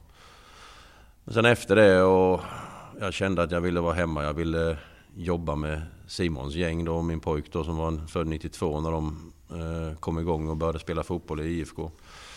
Och då hade jag ju också börjat få lite funderingar på, är det denna fotbollen liksom man vill stå för? För jag, med facit i hand, när man går tillbaka till hur man jobbade när man var i Halmstad och jämfört med hur jag känner idag som person och som trygghet i, min, i mig själv som fotbollstränare. Så var jag inte så speciellt vass när jag var i Halmstad. Och då känner jag väl att jag är mycket, mycket bättre som ledare och tränare idag. Och det är inte bara för att jag har vågat och lyckats genomföra en förändring i min egna hjärna med fotbollen när jag liksom gillade det jag såg med Frank Rijkaard och Barcelona och började fundera på att detta måste ju vara framtiden, liksom att kunna spela den här fotbollen. Och så blev jag ju helt såld på det så jag har väl sett deras matcher tusen gånger om eh, i repris för att vi ska titta på allting de gjorde, försöka hitta varför gör de detta. Och, och det var inspirationskällan och då gjorde jag, fick jag experimentera med alla de här ungdomarna jag hade.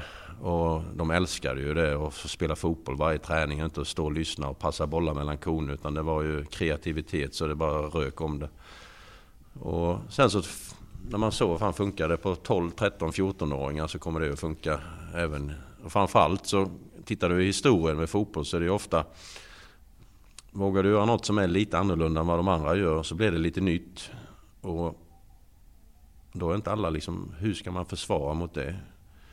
Så att de som är ofta kanske vågar göra någonting och är, jag ska inte säga att för jag var inte först med det, men här i Sverige var det inte speciellt många. Jag hämtade lite inspiration från Soran och Sören i Djurgården som vågade en rom och spela 4-3-3 med ett passningsorienterad fotboll där de faktiskt var väldigt nära till och med att slå ut Juventus i kvalet i Champions League någon gång minns jag. Eh, där de förlorade på var det gamla Råsunda, fanns den kvar då? Är det så länge Det var 2004. Ja, ja och då, det gav ju också inspiration för det var ju någon som ändå gjorde någonting. Jag hade varit nere och tittat på Ajax och de gjorde så att eh, förändringarna började ju lite och division 1 som jag tog över då med, där vi hade ett medelålder på 19,3 i A-laget och alla sa att vi skulle åka ur. Det var ju inga som spelade mer än 4-4-2 och pressar man dem eh, i närheten av deras straffområde så slår de iväg bollen. Och då stod ju Josef Baff och Martin Claesson och de som vi hade där och, och vann alla bollar. Och sen så fick vi ha bollen hela tiden. Så att, eh, där blev man ju hungrig på att göra mer saker och vill utveckla det ännu mer. Men sen så kände jag liksom, är det det? Ska jag flacka runt som man har gjort hela livet? Och det tar ju oerhört mycket tid. Och elitfotboll på något sätt tar ju ändå mer tid för det blir ett annat levnadssätt. Tränar man division 1 eller division 2 och sånt så finns det lite mer tid till fritid och, och liksom och göra annat som man eh, tycker kan vara roligt. Så det låter som att... Så jag valde, jag valde att flytta hem. Jag valde att jag ska jobba i IFK Värnamo. Jag ska jobba med ungdomarna. Jag vill vara med när mina barn växer upp. Och min dotter var, var ju med lite grann i fotboll. Men hon tyckte det var bara massa köövningar och stå i kö för att slå en bredsida och sen ställa sig sist i kön. Det var inte hennes grej. Så det blev ju hästar där. Eh, och individuell idrott. Och Simon gillade ju fotbollen. Och då kände jag att det blev naturligt att vara med och hjälpa till i det laget. Och, och sen har jag blivit fast här med några korta avvikelser då med akademin. När det skar sig och jag var, var väl två år som vi hade uppehåll och sen så körde vi fem år i Osby med den. Och tog vi faktiskt fram lite spelare där som har spelat både allsvensk och superettan fotboll. Eh, om vi först går, jag får, när Malmö byter tränare så får man att det passar inte perfekt nu med Jonas Tern. Men det låter på dig som du stänger den dörren. Ja, som det är nu så har jag inga... Och det är inga många kompisar att göra ska du inte satsa och testa det, prova lite utomlands och som jag sa. Det är ju, för det första måste man ju ha någonstans att gå. Jag liksom kan ju inte säga att nu vill jag träna någonting. Nu vill jag träna en allsvensk klubb. Jag ska gå utbildningen och så. Det, ju, det måste ju vara någon som är intresserad också. Malmö har ju varit intresserad någon gång och där satt vi ner och hade ändå lite diskussioner och så men det var ju också ett sånt, då hade jag ju ingen utbildning då heller. Och då sa jag ju att eh, ska vi genomföra detta så finns det ju givetvis så kan jag ju, då går jag ju utbildningen om det är det som krävs. Men sen blev det inte av och jag har aldrig reflekterat över det sen att jag skulle gjort det eller det utan jag, jag jättenöjd med den situationen som jag har här idag och tycker att fotbollslivet är bättre än någonsin. Har du ett kontrakt med IFK Värnamo i så fall, hur långt? Nej, ja det har jag fast eh, vi har ett annat upplägg. Så att jag kan väl säga att jag har ju detta året och nästa som jag kommer vara knuten till klubben. Sen så finns det ju i avtalet där vi kan ha olika arbetsuppgifter om man säger så. Så att jag är ju inte knuten till att det måste vara eh, till A-laget. Så att eh, jag är rätt så flexibel där. Det finns mer punkter som vi ska jobba med då. Jag har ju pratat om eh, eh, just att förbättra akademiarbetet ännu mer och få ännu bättre kontakt med närområdets klubbar. Men även så har jag försökt genom åren här att få dem att förstå att vi måste våga titta längre. Har vi någonting bra att erbjuda till ungdomar som vill söka sig till skolan så så måste vi visa upp det och då, då kan vi söka spelare som vi gjorde i Osby från Kiruna ner till Ystad. Liksom det, finns ingen, det, finns inga, det får inte finnas några gränser. på Där utanför letar inte vi spelare. För kan vi vara bra på akademi och ta fram fler ungdomar till vår verksamhet och som kan bli bra fotbollsspelare som vi har haft genom åren så ska vi jobba på den biten givetvis. Och där tycker jag vi har mer att, att jobba på för att bli ännu bättre. Är det fortfarande tillsammans med Tonning och Calcio Sport Management som du har ett avtal med IFK Värnamo eller är det ett eget avtal? Nej, nu är det bara privat. Så att den, det som Calcio... ledde till en konflikt en gång i tiden, det finns inte? Nej, Calcio är ju avvecklat. Det var ju det sista vi gjorde var i Osby och sen så har vi avvecklat bolaget då så att det, eh, det finns inte längre. Christer har ju flyttat eh, då. Han bor ju i Skövde. Sen vet jag inte hur pass involverad han är i fotbollen där. Men det, Känner jag han rätt så kan han väl inte sluta vara intresserad av fotboll. Men ni samarbetar inte längre? Nej, det Finns det något i, för det som blev en konflikt senast med IFK Värnamo var ju att ni hade del i ökade intäkter. Finns det mm. något sånt i ditt kontrakt nu eller är det ett rakt kontrakt? Det är ett arbe riktigt arbetskontrakt. jag jobbar och sen så fakturerar jag och det är ju väldigt enkelt så det är inget som är konstigt med det. Din eh, gamle kompis, lagkamrat Håkan Söderberg var ju sportchef. För ni, Mm. det, ni har fått en ny sportchef i Enes Ahmetovic. Tovic, ja. Eh, vad betyder det? Ja, det betyder ju en liten förändring. Håkan tyckte jag gjorde ett eh, revolutionerande bra jobb eh, genom att inte bara bli sportchef utan han skapade en sportgrupp med personer som är duktiga på, på, på många saker, inte minst ekonomi och ja, kontraktskrivning och så här. Det kan han ju själv också eftersom han jobbar i, det, i, i en ekonomisk bransch själv eh, med företag och så. så eh, men så kändes det att han har han har en bra social kompetens som jag tycker ofta går hem.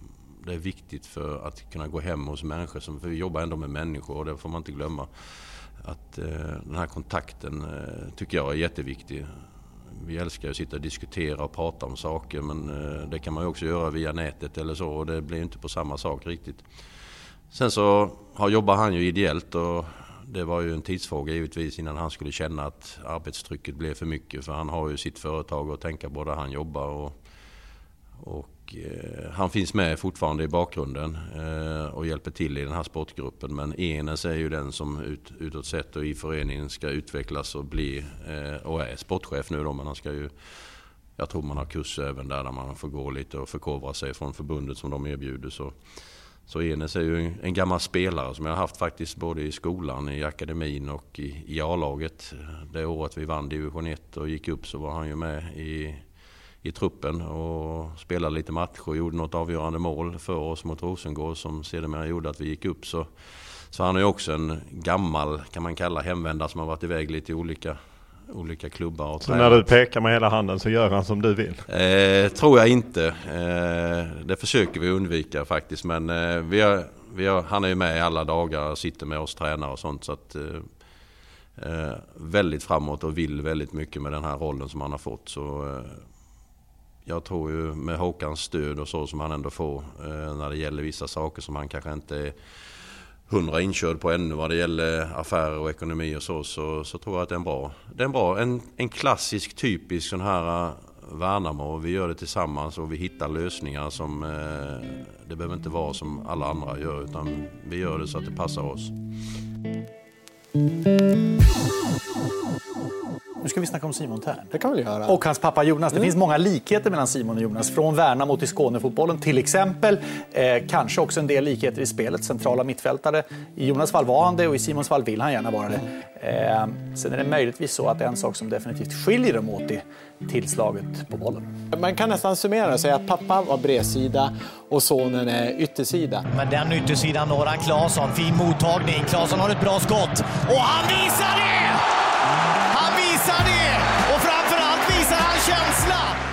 Året äntligen på plats i Hammarby. Hur känns det att vara här? Nej, otroligt kul. Eh, När jag lyssnade på podden från 2014 så framgick väldigt tydligt hur kul du tyckte och stolt du var över alla spelare som kommer fram som du har haft liten del i. Eh, Om man tänker sig, jag gissar att en del IFK Värnamo supportrar drömmer om Simon Thern, Viktor Claesson, ja, Sadiq har ju precis skrivit på för Hammarby ett långt kontrakt så han lär ju inte komma men Josef Mm. Baffo och andra. Vad talar för att ni kan knyta upp några sådana talanger, eller gamla lirare? Jag vet inte faktiskt. Det är ju, vi är ju lite en, ja just nu så har vi ju ändå lite eh, mer muskler än vad folk tror eh, rent ekonomiskt. eh, Som vi har varit och berört med en större, större summa pengar som vi får från elitfotboll mot när man ligger i Superettan och för att inte säga när man låg i division 1 där man typ fick 70 000 eller någonting var det väl vi, vi fick handskas med och ska göra lika bra jobb på akademi och sånt som de bästa klubbarna och då får de ju mycket mer betalt när de tar fram någon. Så där kan väl vara ett system som man också kan diskutera. Men, men eh, just med de här spelarna, om jag går tillbaka till dem, så är det ju det är ju lite vad som ligger i deras känsla. Jag kan bara prata för det jag pratar med Simon som är i Göteborg nu att han han vet ju inte hur länge hans karriär håller på. Han jobbar, förra året så slet han med en eh, annan fotskada än den han opererade en gång i tiden i Herrenfen eh, när han var utomlands då.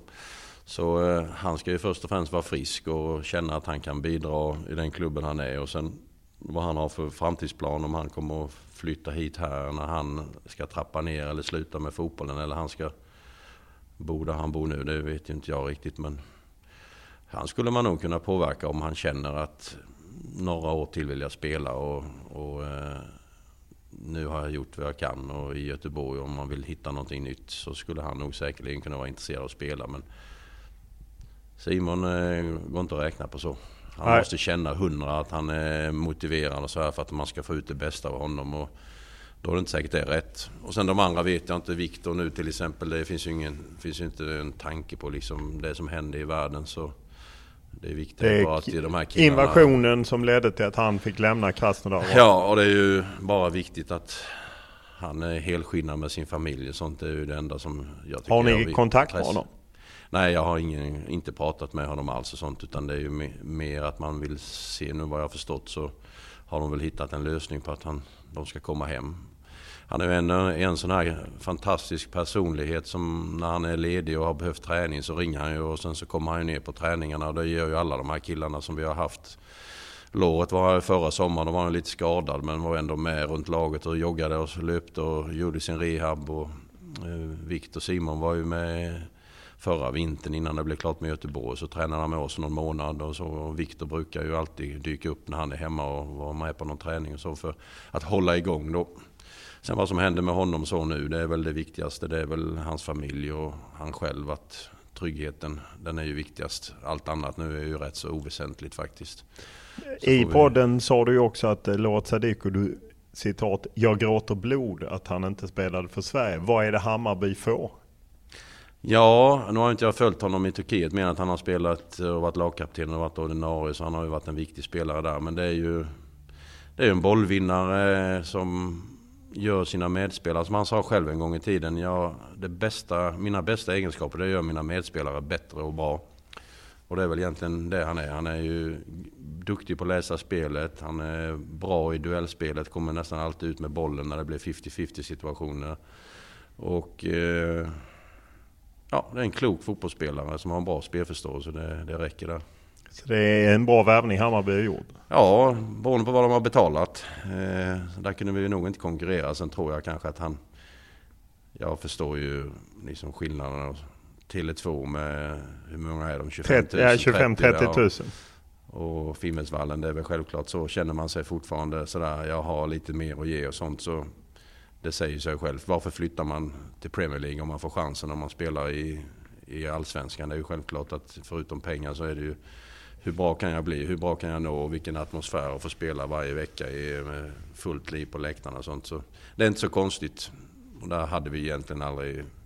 Vi har ju hållit kontakten med honom men det var inte så svårt att fatta att det, det, är en helt annan nivå det han har fått möjlighet att spela nu. Ja, för ni pratade ändå med honom om han skulle vända hem och gå hit? Ja, vi har sagt att vi, alla de här har vi ju nämnt att liksom den dag ni känner och ni funderar på vad ni ska göra med fotbollen så liksom tala ändå om om, ni, om det finns intresse. För vi är ju alltid intresserade av att hitta lösningar. Sen så är jag inte lika säker på att alltid, eh, oavsett vem det är, att det kanske är det rätta att ta. För vi har ju ändå byggt någonting de sista åren här där vi har bestämt oss för att vi ska hellre ta de här som vill bli proffs i Real Madrid men de är på väg uppåt och de är hungriga, de har bra karaktär och de, är, de passar in i vår grupp. Eh, där man är beredd på att verkligen lägga egot åt sidan och bara se till det laget i första hand i alla lägen. Och jag kan säga att vi har varenda spelare i vårt lag är exakt så. Det finns ingen som skulle roffa åt sig själv för att liksom, det här var viktigt för mig. Den senaste som gick var ju Oskar Uddenäs då, men liksom, han var ju inte där han är nu när han kom. Och det är ju en glädje för oss att se liksom, att vi fick möjligheten att utveckla honom. Han tog den tiden på sig för att verkligen hitta tillbaka till att få självförtroende. Så den potentialen han har, den är ju, den är ju landslagsklass på. Så att eh, det är ju inte någonting, då är ju inte vi heller egoistiska utan vi försöker hjälpa dem till nästa steg och känna att kan man få någonting tillbaka just för klubben ekonomiskt då så har vi gjort det bra.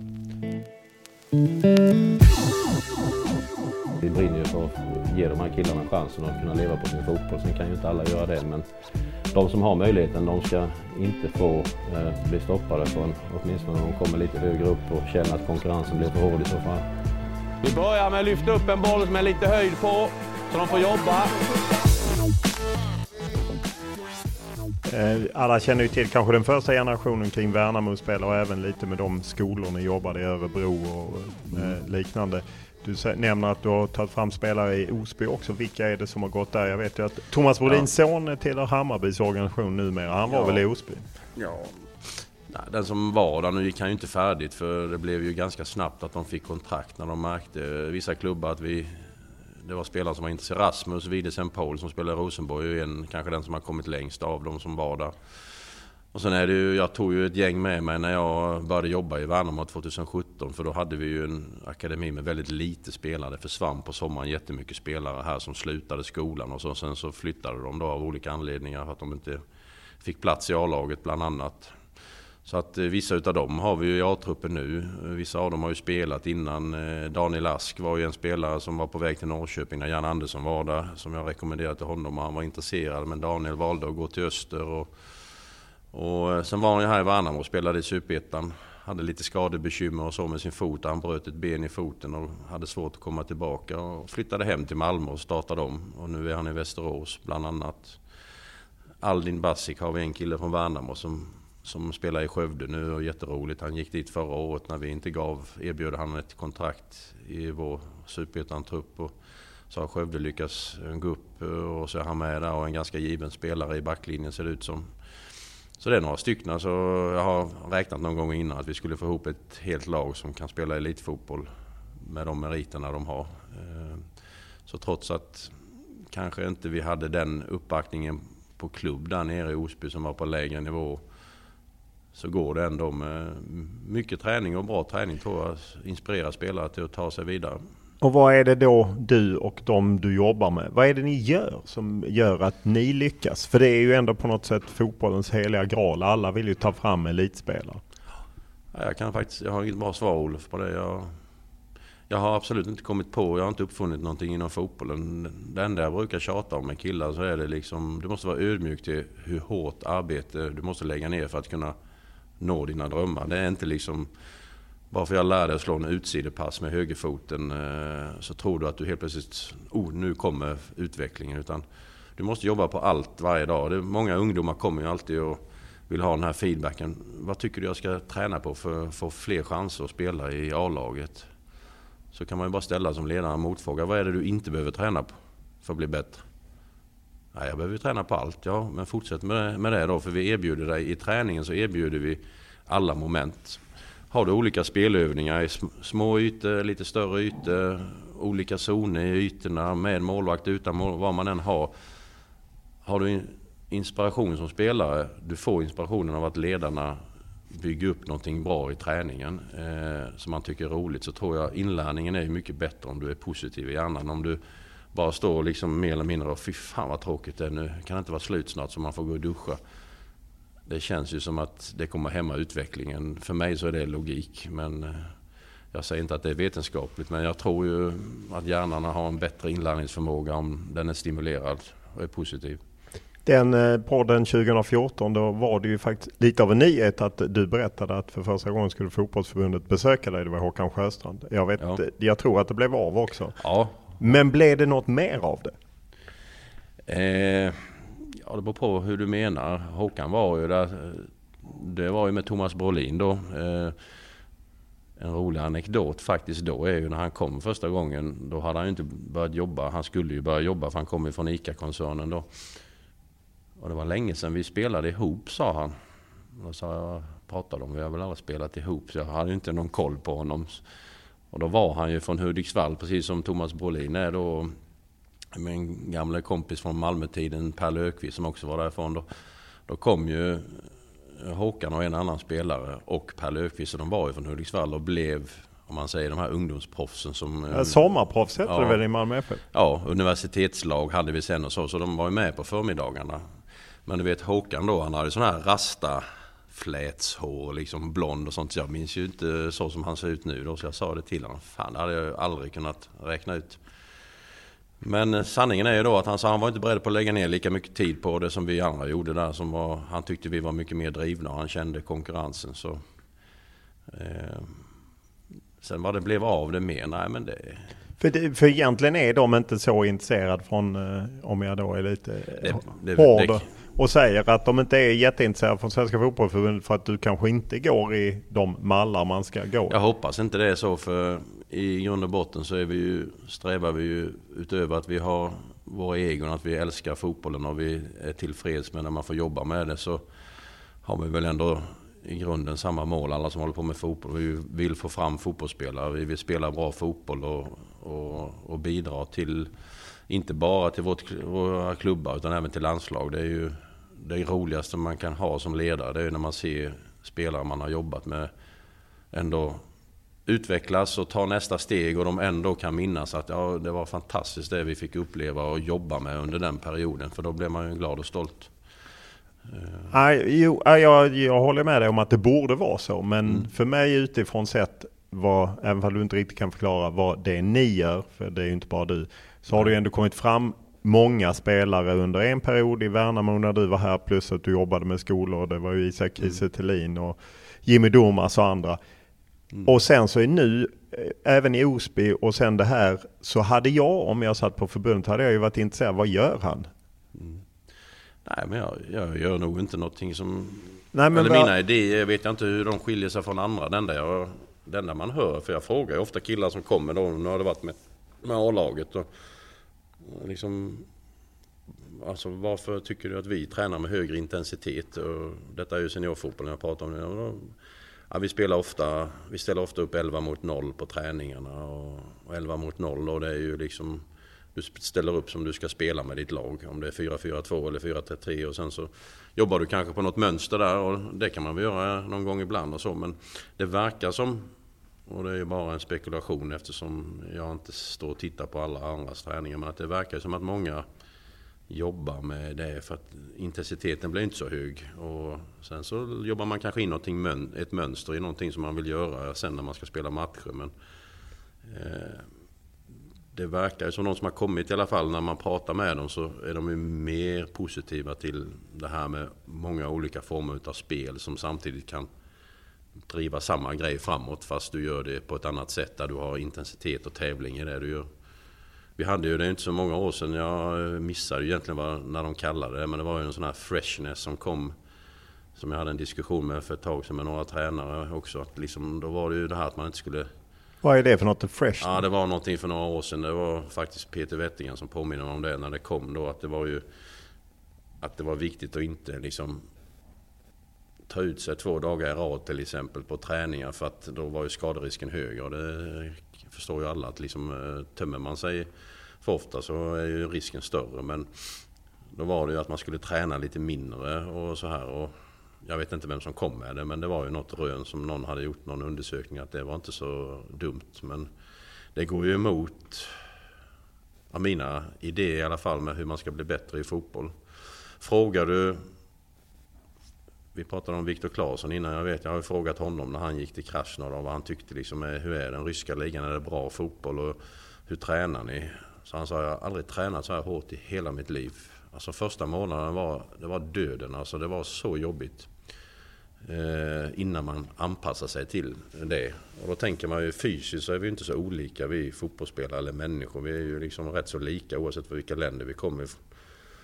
Så om de kan träna så mycket hårdare och klara sig på den nivån så kanske det givetvis är att de har mer pengar, de har generellt sett en bättre trupp och bättre spelare än eh, många lag i Sverige. Men rent fysiskt så kan de ju inte, hur mycket pengar de än har, så kan ju inte det göra att de orkar springa mer. Så någonstans där så måste ju det vi håller på med i fotbollen, måste ju ändå, det måste ju finnas alltså mer. Det måste vara ett vakuum där, där vi ska kunna närma oss eh, de bättre ligorna och sånt. De som vi möter i Europa League och Champions League och vad det nu är. Oavsett pengar.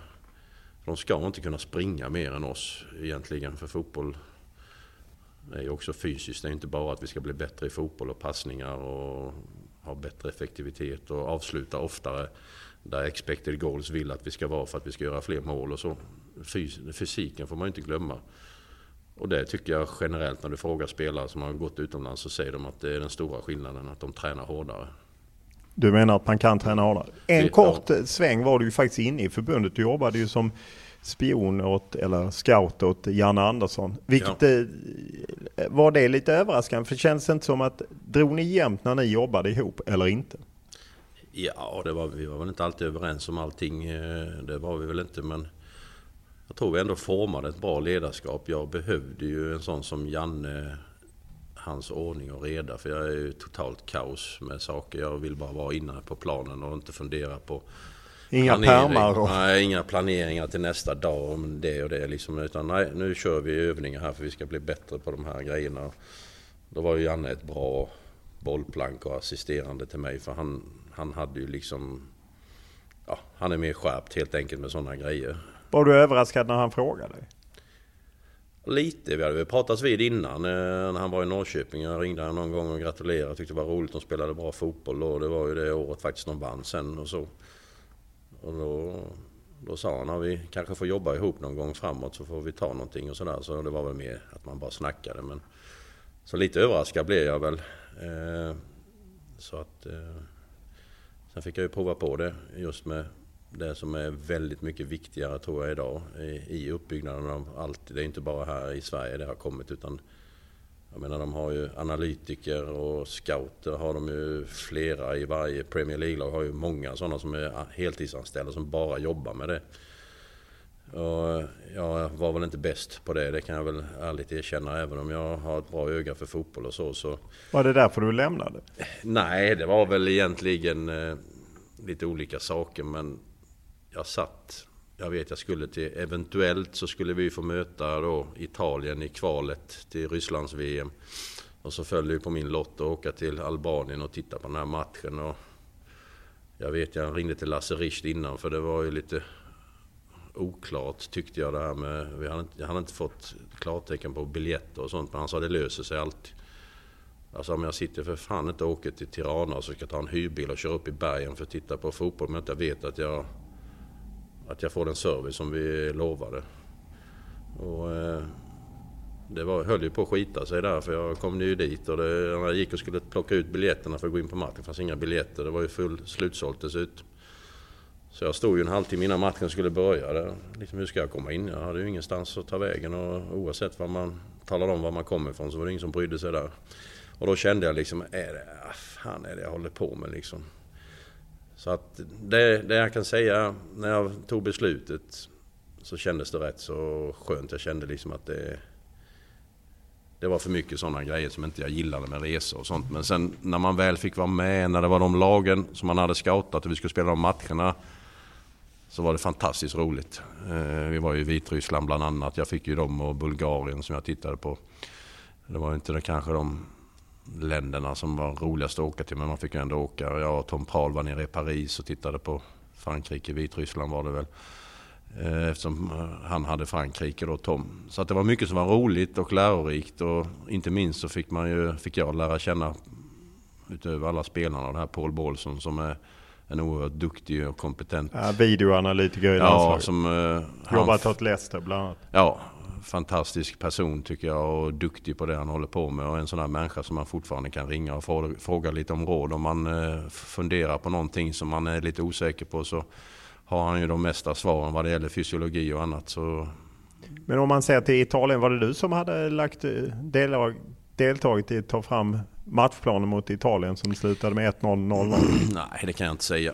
Det var nog mest, eh, i slutändan så var det nog mest Peter och, och Janne tror jag. För- för det känns jag som en hade ju- Jag matchplan. lämnade min rapport bara på vad jag tyckte hur de spelade där. Och sen har jag inte så bra koll på vad de formerade det till sen. För det, sen gick det ju ett tag och då var inte jag kvar längre när det blev aktuellt att det blev Italien då.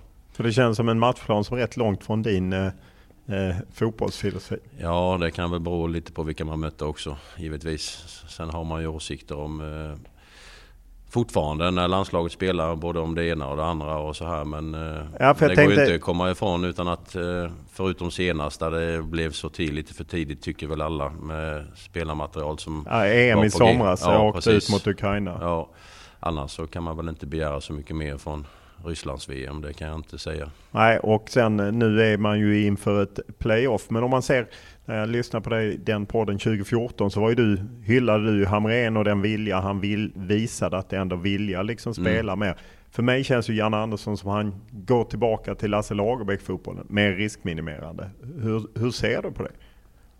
Både och tror jag. Eh, Jag kan inte veta hur de resonerar från match till match. Men eh, jag tyckte ju, och det uttryckte jag någonstans också efter Spanien-matchen. Spanien är ju, det vet ju alla som har sett possession fotboll hur bra de är på det här. Så är det ju ett vägskäl vad man ska göra. Men jag tyckte eh, när man spelade hemma mot Spanien så hade man ju en liten offensivare upp, upplägg. Eller det blev det i alla fall. Eh, med kreativa, någon mer kreativ spelare som jag kallar dem då, Kulusevski och de här som har kommit fram mer på planen samtidigt som gjorde att med den här pressen de satte i perioder väldigt hårt på Spanien där, kanske överraskade dem, det vet jag inte men den blev ju väldigt framgångsrik i den matchen och, och eh, det går ju faktiskt med lite samma medel som man ändå kan säga i perioder där att de spelade ju en fantastisk match. Eh, även anfallsmässigt tyckte jag. Eh, så kan man väl tycka att det är ju inte så långt ifrån de som är bäst i världen på det.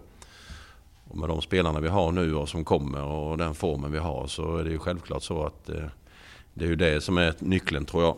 Vilka rim- vågar man använda utav de här offensiva spelarna? Hur många kan man eh, plantera in i startelvan samtidigt och utan att riskera för mycket bakåt givetvis. För man ska ju veta att det är ju inga Italien, eh, du kan säga Spanien och de här bästa lagen. Det är ju liksom, det är ju bra fotbollslag och gör du någonting fel där så straffar de dig.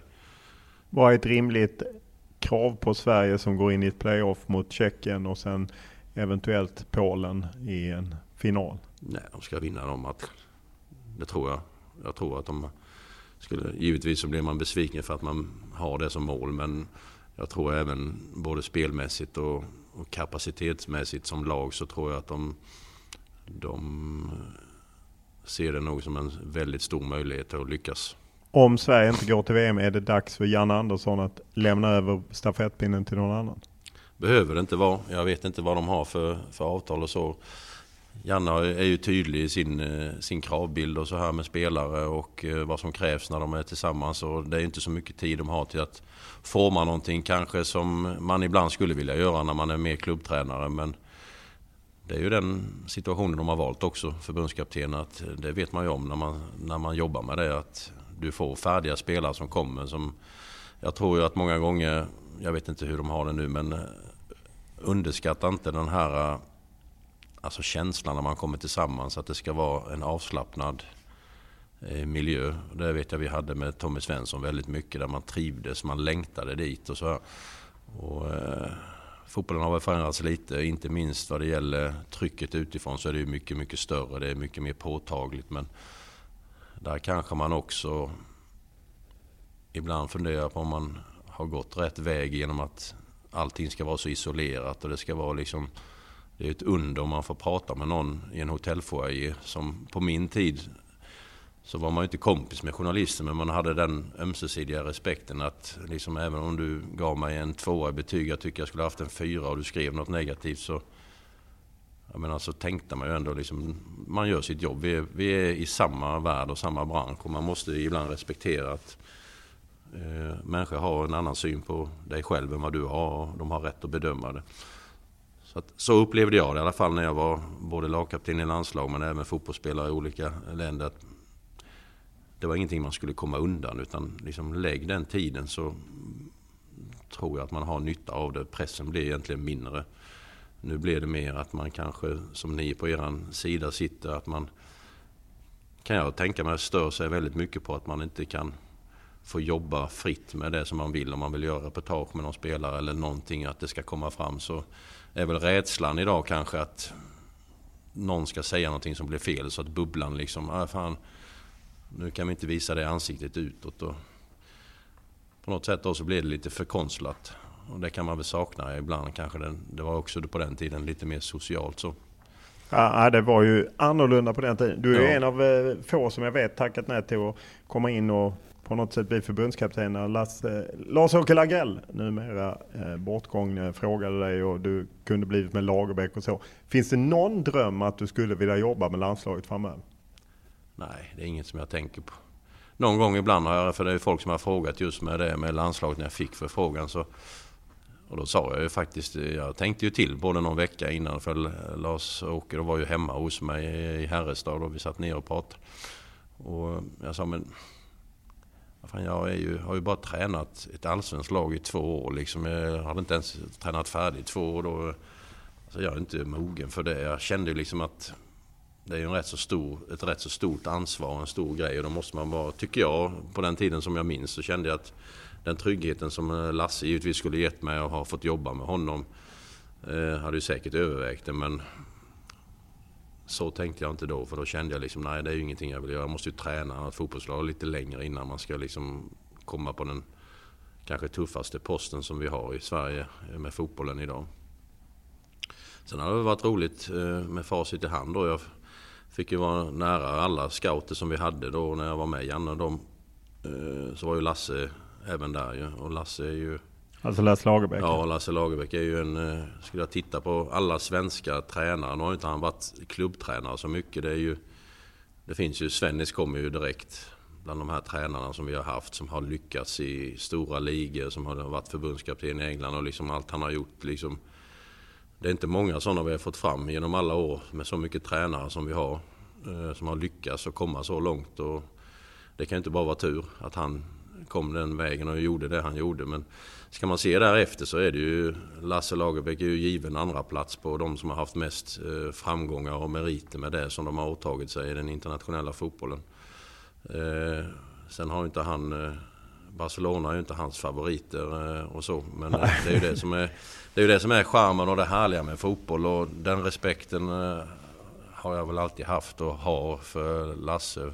Inte minst när jag fick jobba med han lite då när han var med Janne och dem. För hans eh, tydlighet och, och så här i sitt sätt att jobba mot eh, sina spelargrupper och sånt. Den, är ju, mm, den har man mycket respekt för när man har varit fotbollsspelare själv.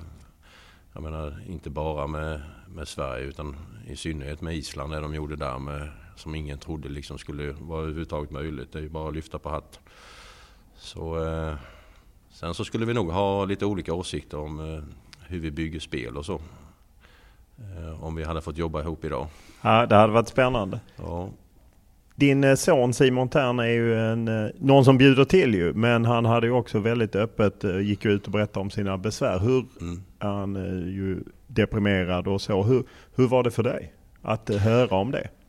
Nej, det var ju lite så, så blev det lite autopilot när det började hända och man upptäckte det som man skulle kanske gjort tidigare som förälder. Men han har ju alltid varit så när det ska vara 100 km allting hela tiden. Det ska hända grejer och har man inte att göra så måste man ut och fiska eller så måste man spela golf eller så måste man göra någonting.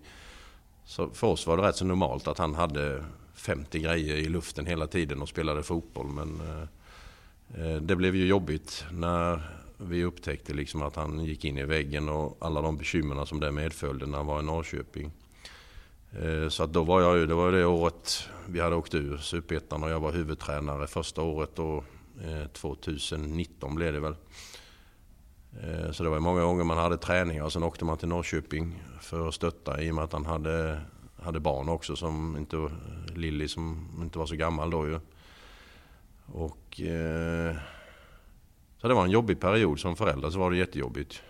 Det blir ju också speciellt eftersom han ju är en offentlig person och eh, försvinner från fotbollsplanen och på något sätt kan man ju ja. säga ett tag att han är skadad men sen på något sätt kliver man fram. Hur, hur upplever ja, det gjorde du det? han fantastiskt bra och, eh, och det är ju någonting som måste komma från honom själv och så här och oerhört. Men han behövde ju först få lite hjälp och det har han ju sagt efter att ni stöttade ju fantastiskt, jag och hans mamma Ann-Sofie. Så att uh, vi åkte ju dit i tid och otid och sovde över. Sen åkte jag på morgonen hem för att hinna till träningar och sånt. Så, Eh, det var ju dubbelt arbete kan man säga med det. Eh, och det gjorde man ju givetvis. Eh, och liksom, det finns ju inte någonting man ens funderar på utan man ska försöka stötta. Men Alltså utan professionell hjälp så hade det ju inte blivit samma. Och den fick han ju tack vare alla fantastiska människor får man väl säga i IFK Norrköping. Det var ju läkare och det var Dale Reese och, som jag hade god kontakt med sen innan då. Han var ju fysio på min tid när jag var ung i landslaget. Så det var ju väldigt lätt på det sättet att ha den här trygga personen som man känner sedan innan. Och han ordnade in honom till där han fick liksom professorshjälp från de som jobbar med elitidrottare. För det är ju lite annorlunda att bli bedömd varje dag.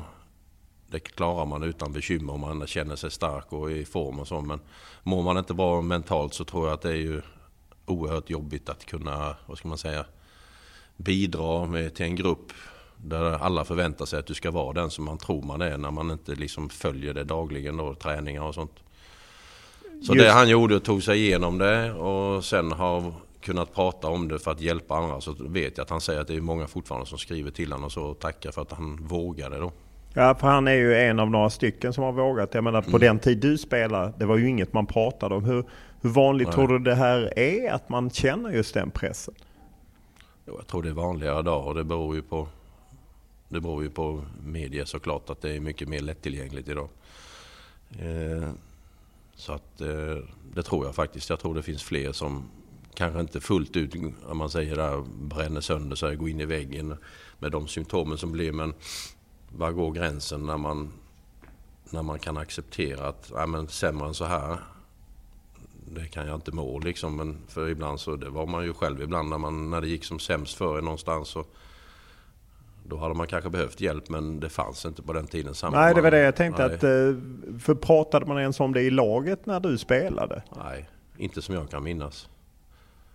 Det var att någon kunde vara lite, kanske man såg om det var någon som var ledsen någon dag så kunde det ofta vara, vad är det för någonting? Ja, var det något, någon som hade blivit sjuk hemma eller någonting sådär som man, det kom och liksom tog fatt i en och sådär. Och slog man en klapp på axeln, det var inte så mycket mer. Sen pratade man inte om det eller sådär.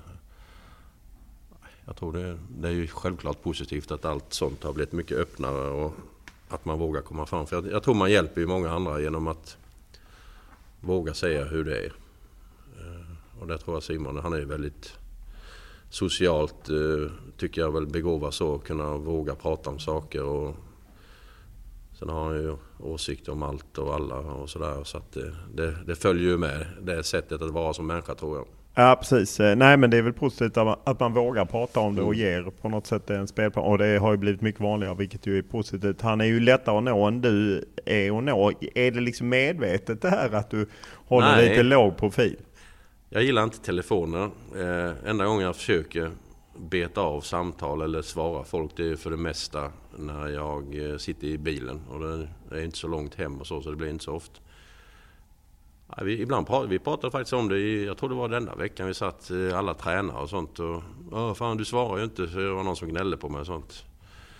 Ja, är jag hemma så har jag inte alltid med mig telefonen när jag är ute. Jag kan vara ute eh, sex timmar på en dag och så är jag inte inne. Och då ligger telefonen inne och jag tycker det är skönt för mig. För mitt mentala, mitt välbefinnande som jag har nu kontra, ja, kan jämföra med många andra år så, nej jag mår bra. Jag känner mig jag är nöjd med livet, jag är trygg, jag känner att jag har inte behov av massa grejer. Det är ju många som i din bransch som har varit på en ibland och tycker liksom, vad fan vill du inte vara med på det? Nej men vad ska jag...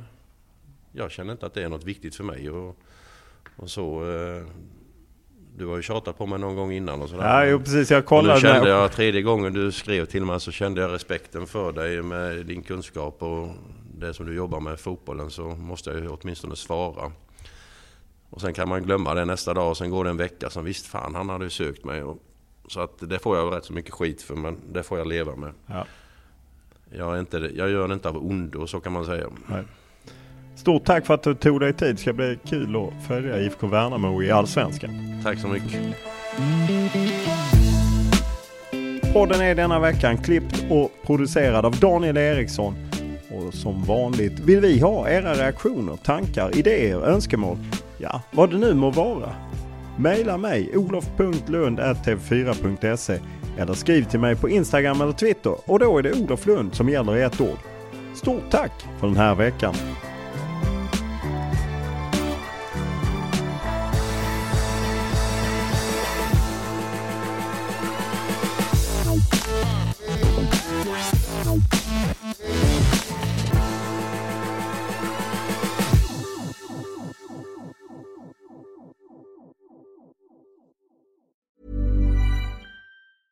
A lot can happen in the next three years. Like a chatbot may be your new best friend But what won't change? Needing health insurance. United Healthcare Tri Term Medical Plans are available for these changing times.